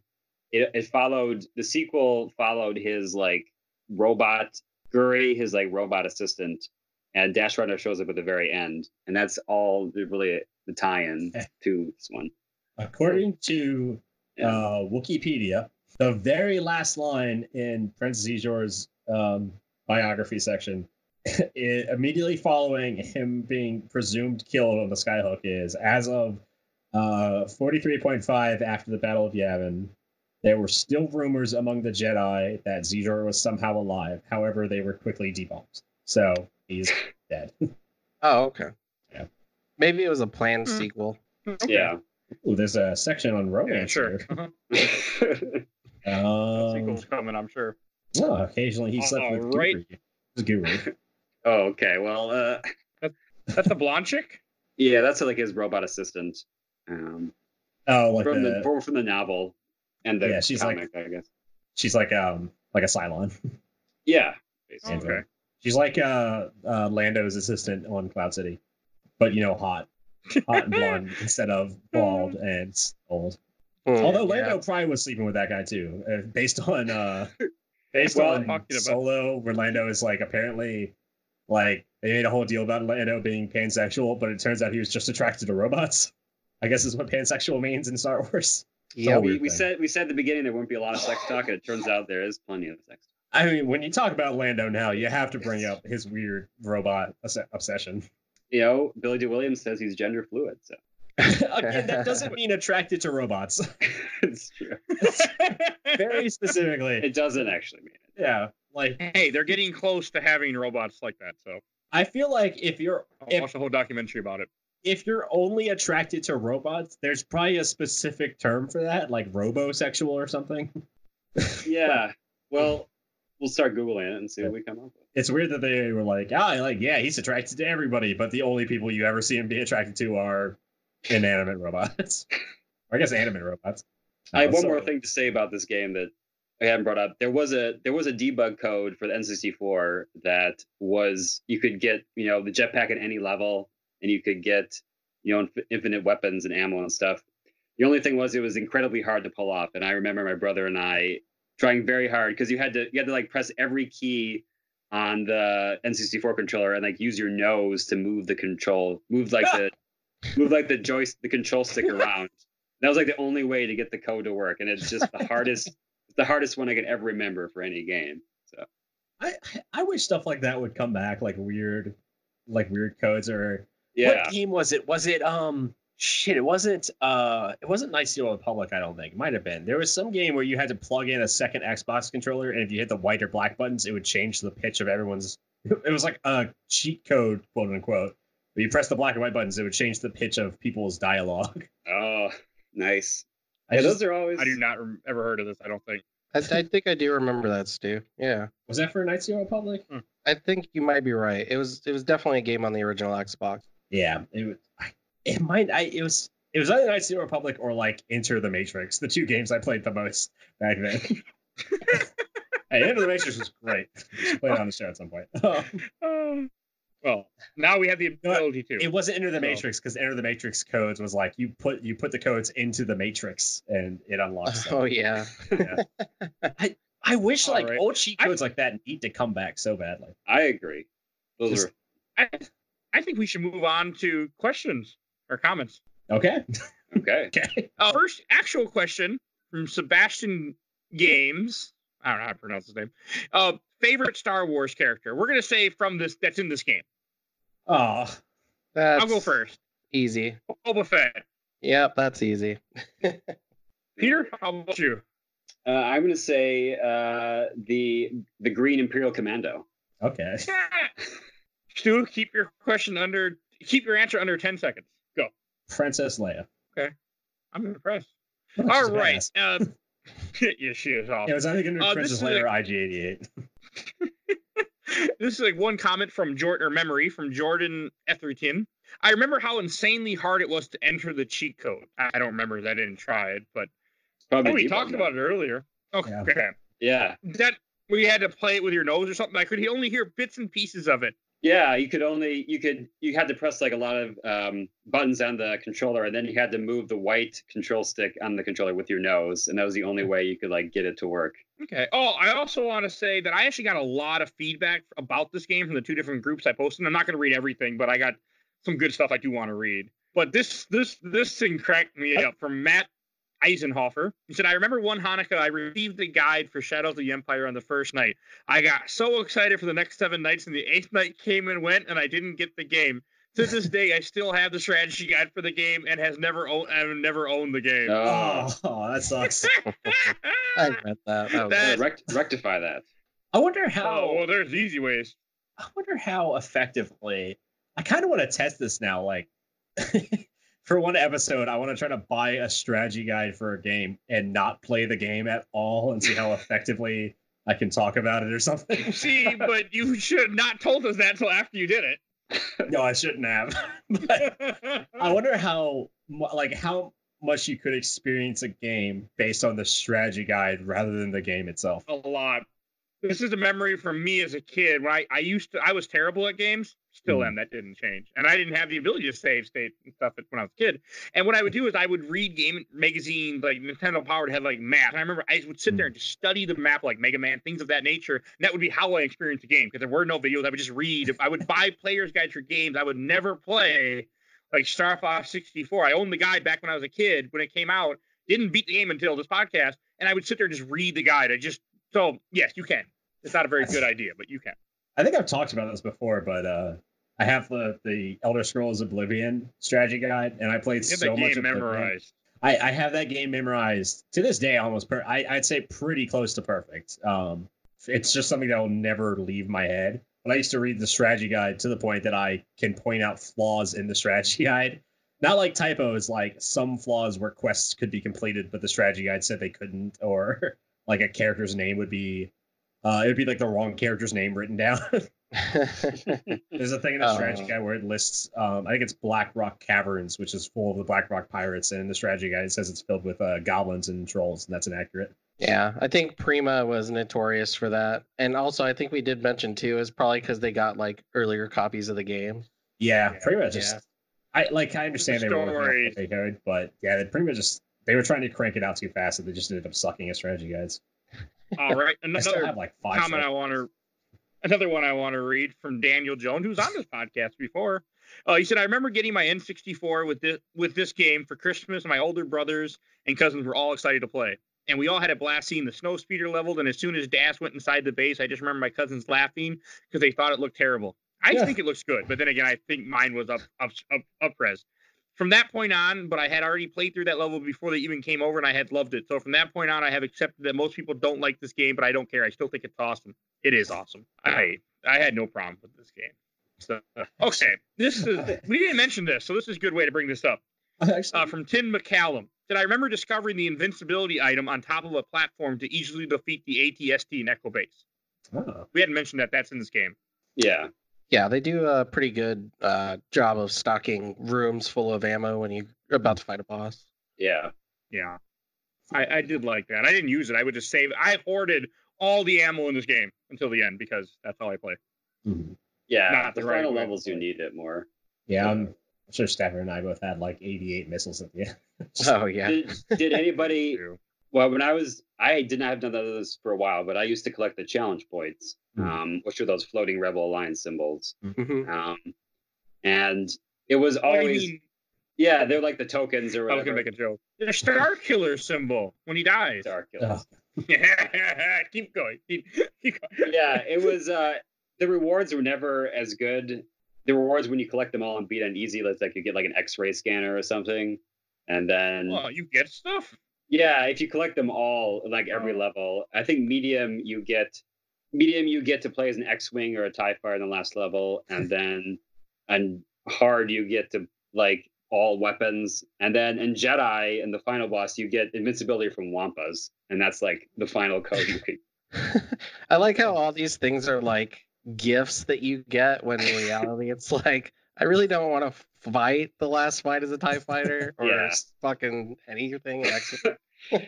Yeah, they were never as they're never as fun to pay off. It's for what all the, I'm trying to think of like the best game about that. I think it was Call of Duty 4, right? Where you get all the intel and you unlock all the cool cheats that you can turn on the game. Like uh like a bad year when you kill enemies, they explode into tires, or like when you throw a grenade, they blow up and it's a clusters out. yeah.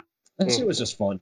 Oh, Yeah. and I have a question from Jerry Klein. He said, "How would you rank the four Star Wars games released for the N64 in order worst to best? Did anyone even play all four other than What? Peter? what are they, real quick? Uh, Pod Racer, Battle for Naboo, Rogue Leader, and this or Rogue Squadron. I think I'd put Rogue Squadron at the top. hmm Um, I can't answer this question. 'cause I haven't played them all. I mean, pod racing actually was pretty fun. Yeah, that's Um, gonna be my number two. That was really good. I think I would. I don't. What was the other one? What was the third one? Battle for Naboo, which is like Rogue Leader, Rogue Squadron, but with Naboo Yeah. and Episode One stuff. Yeah, I think I would do Rogue Squadron, Battle, I Rogue Squadron, Pod Racer, Battle for Naboo, and then this. They're all pretty good, but I think that'd be the order I would go with personally. We'll go with that. I I got nothing. 'cause I haven't played them. I'm looking over at my uh, strategy guides, and I I realize I have one for Knights of the Old Republic too. When we do that on the podcast, the Prima strategy guide I have for that, since that game wasn't finished ever, I don't know what version of that game that Prima got to do their strategy guide off of, but it is like 50% inaccurate. Wow. Okay, It we definitely have to really figure that out bad. when we do this.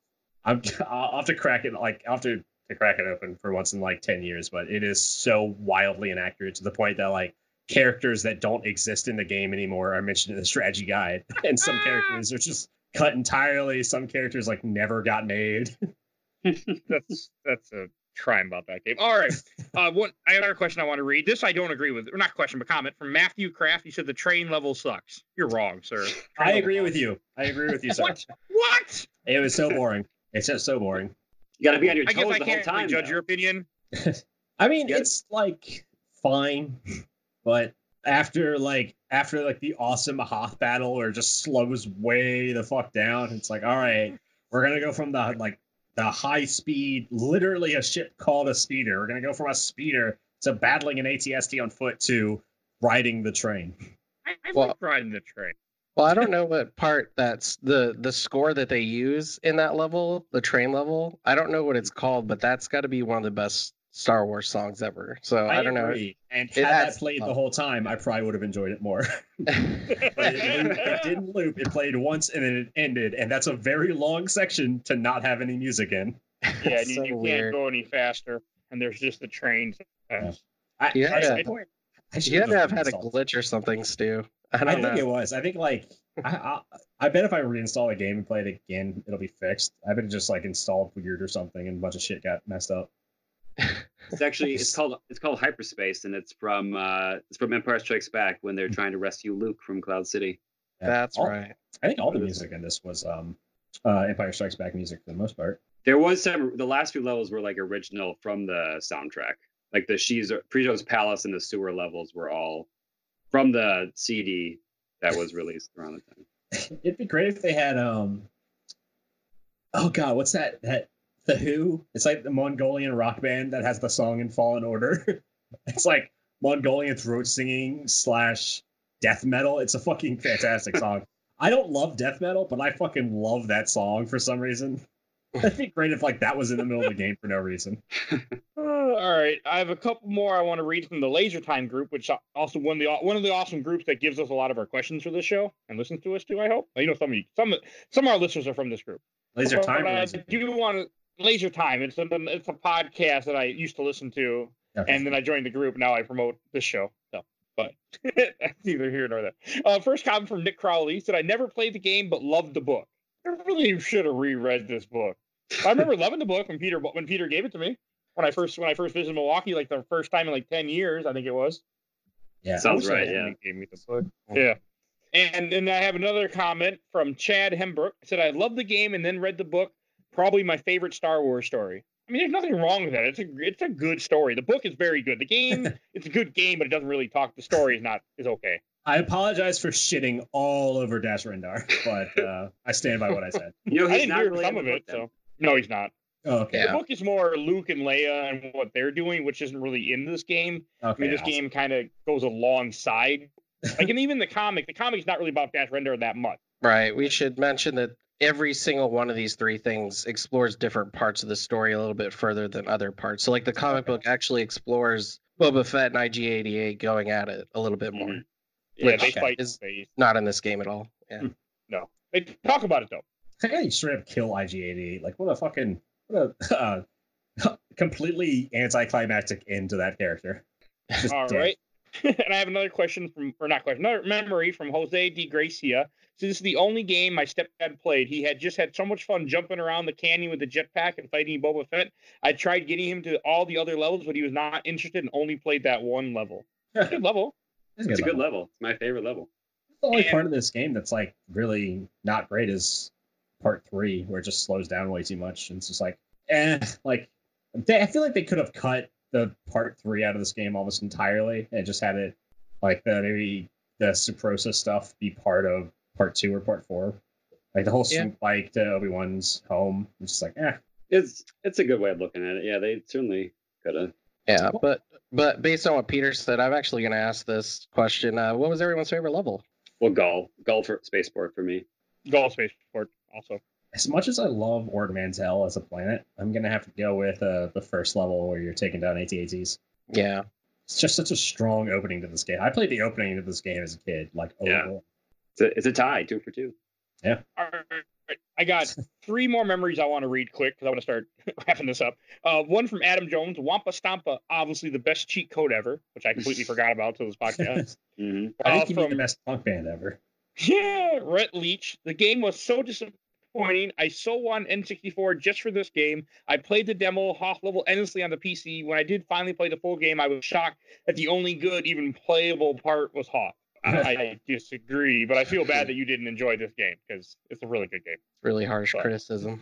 yeah, well, you know, everyone's opinion. I mean, hey, some people think Star Wars Holiday Special was a movie you put on your shelf because it was good, but hey, I mean, you know, we all can have good opinions. Nobody said it was Uh, good. Okay, we said it was. We said it was Kendall culturally did- important. Kendall really likes that movie. Kendall really likes that true, movie. Kendall Okay, really like that he wasn't playing. I know he Well, said he was said sort of playing good. a Don't character. us, He wasn't. I know, but he's not here, so. Some of us said that I, I put it on my shelf because I thought it was interesting as as a piece of media. I would never say that it's good. This from Ethan Birch that I never played the game. I did read the book. One interested bit of information is that there's an action figure line for Shadows of the Empire. Yes, which we talked about a lot earlier, more than we should have. And he's and Chewbacca's costume is called the Snoova disguise. That I did not know, and that's the whole reason I read this comic because I was. You want to look at the toy? I didn't I didn't at least I was, maybe I wasn't paying enough attention, but I really kind of want that toy now for some I strange reason. it. I want that toy. I think you should go. Well, actually- and look it up. Speaking of, I did already. Uh, but speaking of toys, I posted a picture of a, of a toy. I actually, if I see this in a store at some point, like a comic store, I will buy it. I'm tempted to bid on it. It's uh, a two pack with Boba Fett versus IG88 with a comic, and I really, Uh. really want to buy it right now. But Yeah. I'm not going. How do you spell? But I'm Snoop? really tempted. I just had it here. He he spelled it S N O O V A, just like it sounds. Maybe I said it wrong. God damn it! If you look up any Chewbacca thing now, you can only see the fucking the Chewbacca lady with the mask on. All right, Why two does she have comments her I own want to read. Wikipedia page? Jesus Christ! and then we're gonna be done with with this part. From Carrie Chandler said, "This is one of my absolute favorite N64 games, and one of the only two I owned for the first year or so the system was out. Star for content, I played through it over and over again. I think my favorite memory of the game was releasing the Wampas in Echo Base and letting it slaughter snowtroopers for me. I didn't know you could do that. you could. And Star Wars is to this day my biggest fandom. And being around 14 when this game came out, I was deeply immersed in the extended universe at the time. I read the book when it came out. It was a really great story that went a good deal beyond what was in the game. Oh yeah, it did. From what I vaguely remember, Mhm. it's just not not very five much years ago. I know, but a lot happened in five years. I didn't.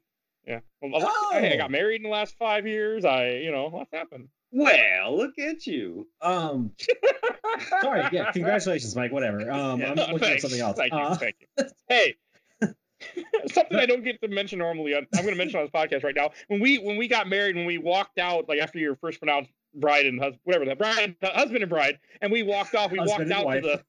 Yeah, I know. good point. Oh god, uh, we walked out to the throne room. Saw episode four, and I didn't tell any of my groomsmen or anyone that it was going to be playing. And Peter just, I remember looking at me as, as, the, as the music starts playing. He, I was It was surprised. Or or when we all walked out Jurassic Park, you're like, that's Jurassic Park. I'm like, go, go, go. I'm like, don't look at me. the um, Oh. the reason I yelled, oh, I didn't get to tell that story before. this is actually really interesting. I did not know this. Uh, the the actor who played Luke Skywalker in this is Bob Also Bergen. played the Joker. He did not play the Joker, I know. but he, it's Bob Bergen. And if you don't know who Bob Bergen is, he played Porky that? Pig, and he Oh. also played Luke Skywalker in Robot Chicken, which is probably why, Wow. which is probably why I was thinking of Robot Chicken so much while looking at the cutscenes. that makes a lot of Wow. sense. Yeah. Oh. Yeah, Bob Bergen Okay. is a funny guy. Last question I'm going to read from Nick Turner, or last comment. I shouldn't even say question anymore. If you don't know, you can look up it will take you about an hour to kill the first ATST in the hangar at the beginning of the game just by just by shooting at its legs. not at the not on the PC version. on the version we played. All right, and Oh, I played just- Leebo, played Yoda. oh, and one quick thing I do want to say before we go to Shelfer Box. Depending on timing, if you're listening to this, you're also going to hear our first audio message on this podcast from a, a future guest on the show. Recorded a a voice a voice recorded a, a a comment for this game, and it will be right here for you guys to listen to. Hey gang, it's Cage Crippler Cody Laveau. Thank you for letting me record this for you guys. As many of you may know, uh, the N64 holds a very special place in my heart. It was the first console that I ever bought with my own money. Actually, uh, mowed lawns for an entire summer, saved it up, bought it myself, and it meant that much more to me. Didn't have a lot of money left over, so I used to rent a game every single Friday night from Hastings. If you remember back when those were still a thing. And uh, one of my first games that I ever rented for the N64, probably all the way back in like 98 or 99, was Shadows of the Empire. Big Star Wars nerd, even before any of the prequels came out, right? I remember I was ruling it, right? Got all the way through the Battle of Hoth, got to destroy the Chicken Walker, rode that big, stupid, long train for way too long. IG 88, I uh, fought Boba Fett. That was exciting. And then I get to that goddamn swoop bike, right? I'm sure you guys um, might have had a similar issue that I had. My first thought is that I have this swoop bike. What I'm going to do is I am just going to gun it. Okay? I'm to put the pedal to the metal and I'm to run full speed into these shits, right? Turns out, no. Uh, when you do that, all it does is just make your bike explode. And you can't really turn very much, uh, especially on the N64 stick. That wasn't always the most responsive for that. So while you're doing that, if you run full speed, you'll just explode. So I'd saved up all these lives and I just blew all, you know, through all of them and could not get the job done. Went all the way, got to that swoop bike section, and just crashed over and over and over again, exploded. I got frustrated by the time Sunday came around, never wanted to look at it ever again. And that's the last time that I'd played it until up until recently. I saw you guys were doing this episode on Facebook, and it's been my uh, my life's goal to own every single N64 game ever made. It's not that hard, but with the caveat of I am trying to collect every single one from pawn shops and from flea markets, not from any secondhand game sellers, not from the internet, just finding them organically out in the wild. And that's just been one of my pursuits. Like that is something that I am driven to go out and do. I, I I'm not really sure why, but I I love the actual feel of finding that cart, bringing it back home to one of my refurbished N64s and trying it out. So it, it, it's like Kismet. I found this cart uh, at a flea market about two months ago. So I popped it back in, played it just very recently, got up to that goddamn swoop bite section and could not figure it out. So I went online, pulled up a, a speed run uh, that was done on GDQ like a few years ago. Yeah, it turns out all you have to do is just ride up next to him and just veer to the left or the right or not and like knock him into a building or the Sarlacc pit. And uh, it's actually not that hard. Needless to say, I was feeling uh, I was feeling pretty dumb.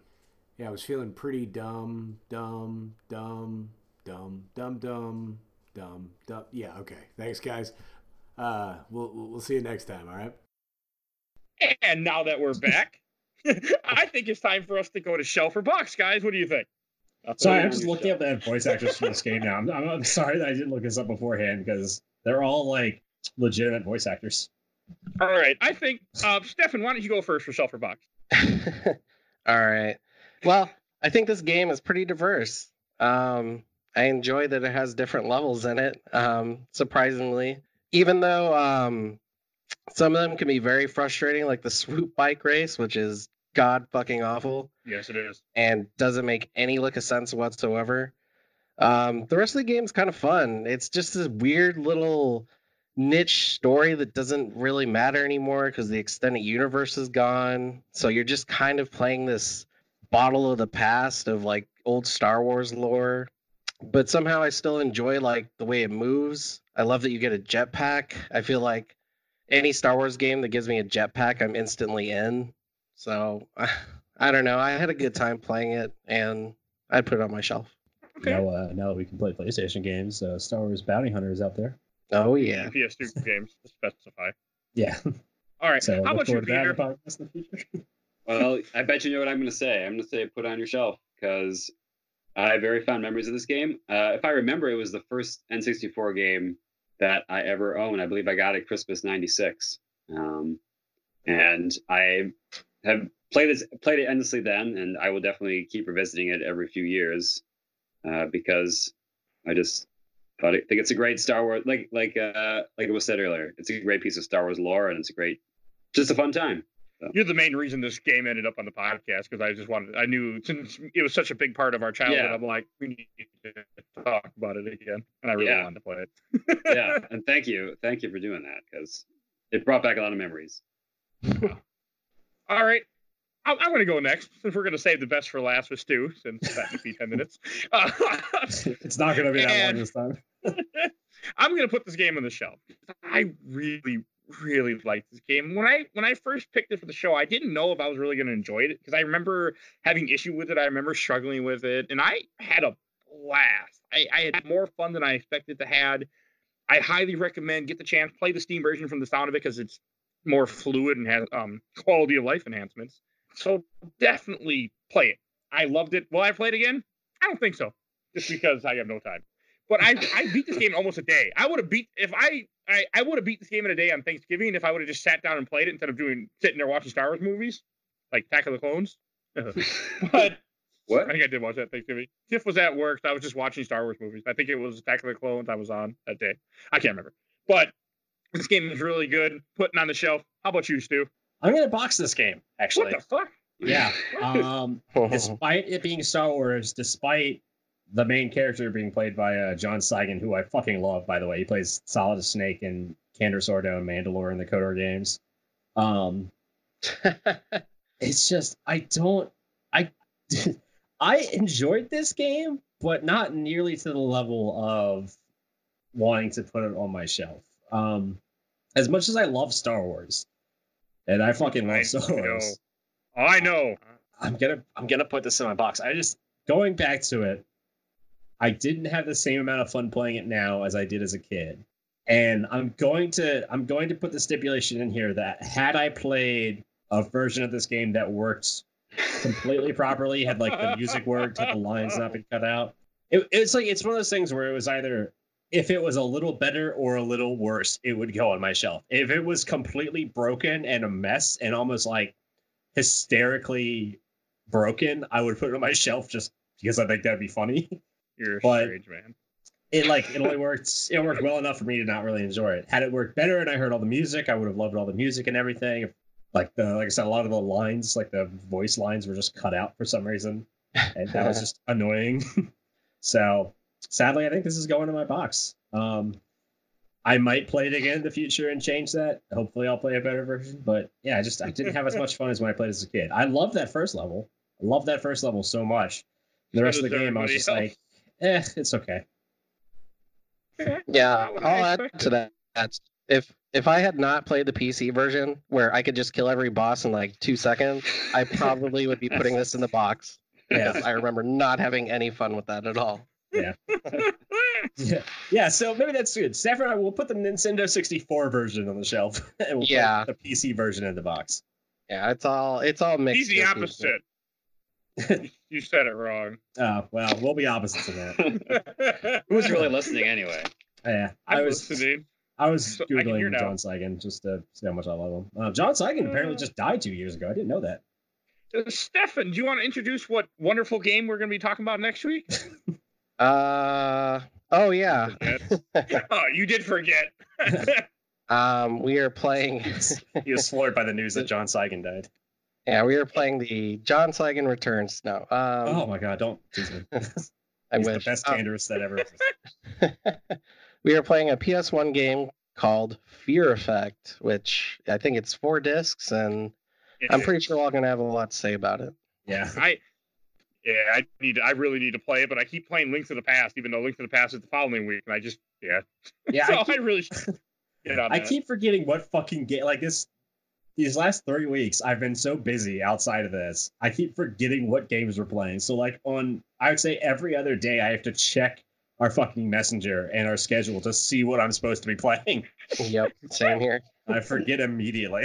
so I had I to play this game over like the place. yesterday this morning.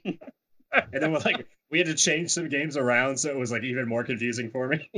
Yeah, because this was supposed to be last week, and Abe's obviously was supposed to be this week. Hmm. Next week was supposed to be Intelligent Key, but we realized we can't play that and talk about that, so then we changed it to Fear Effect.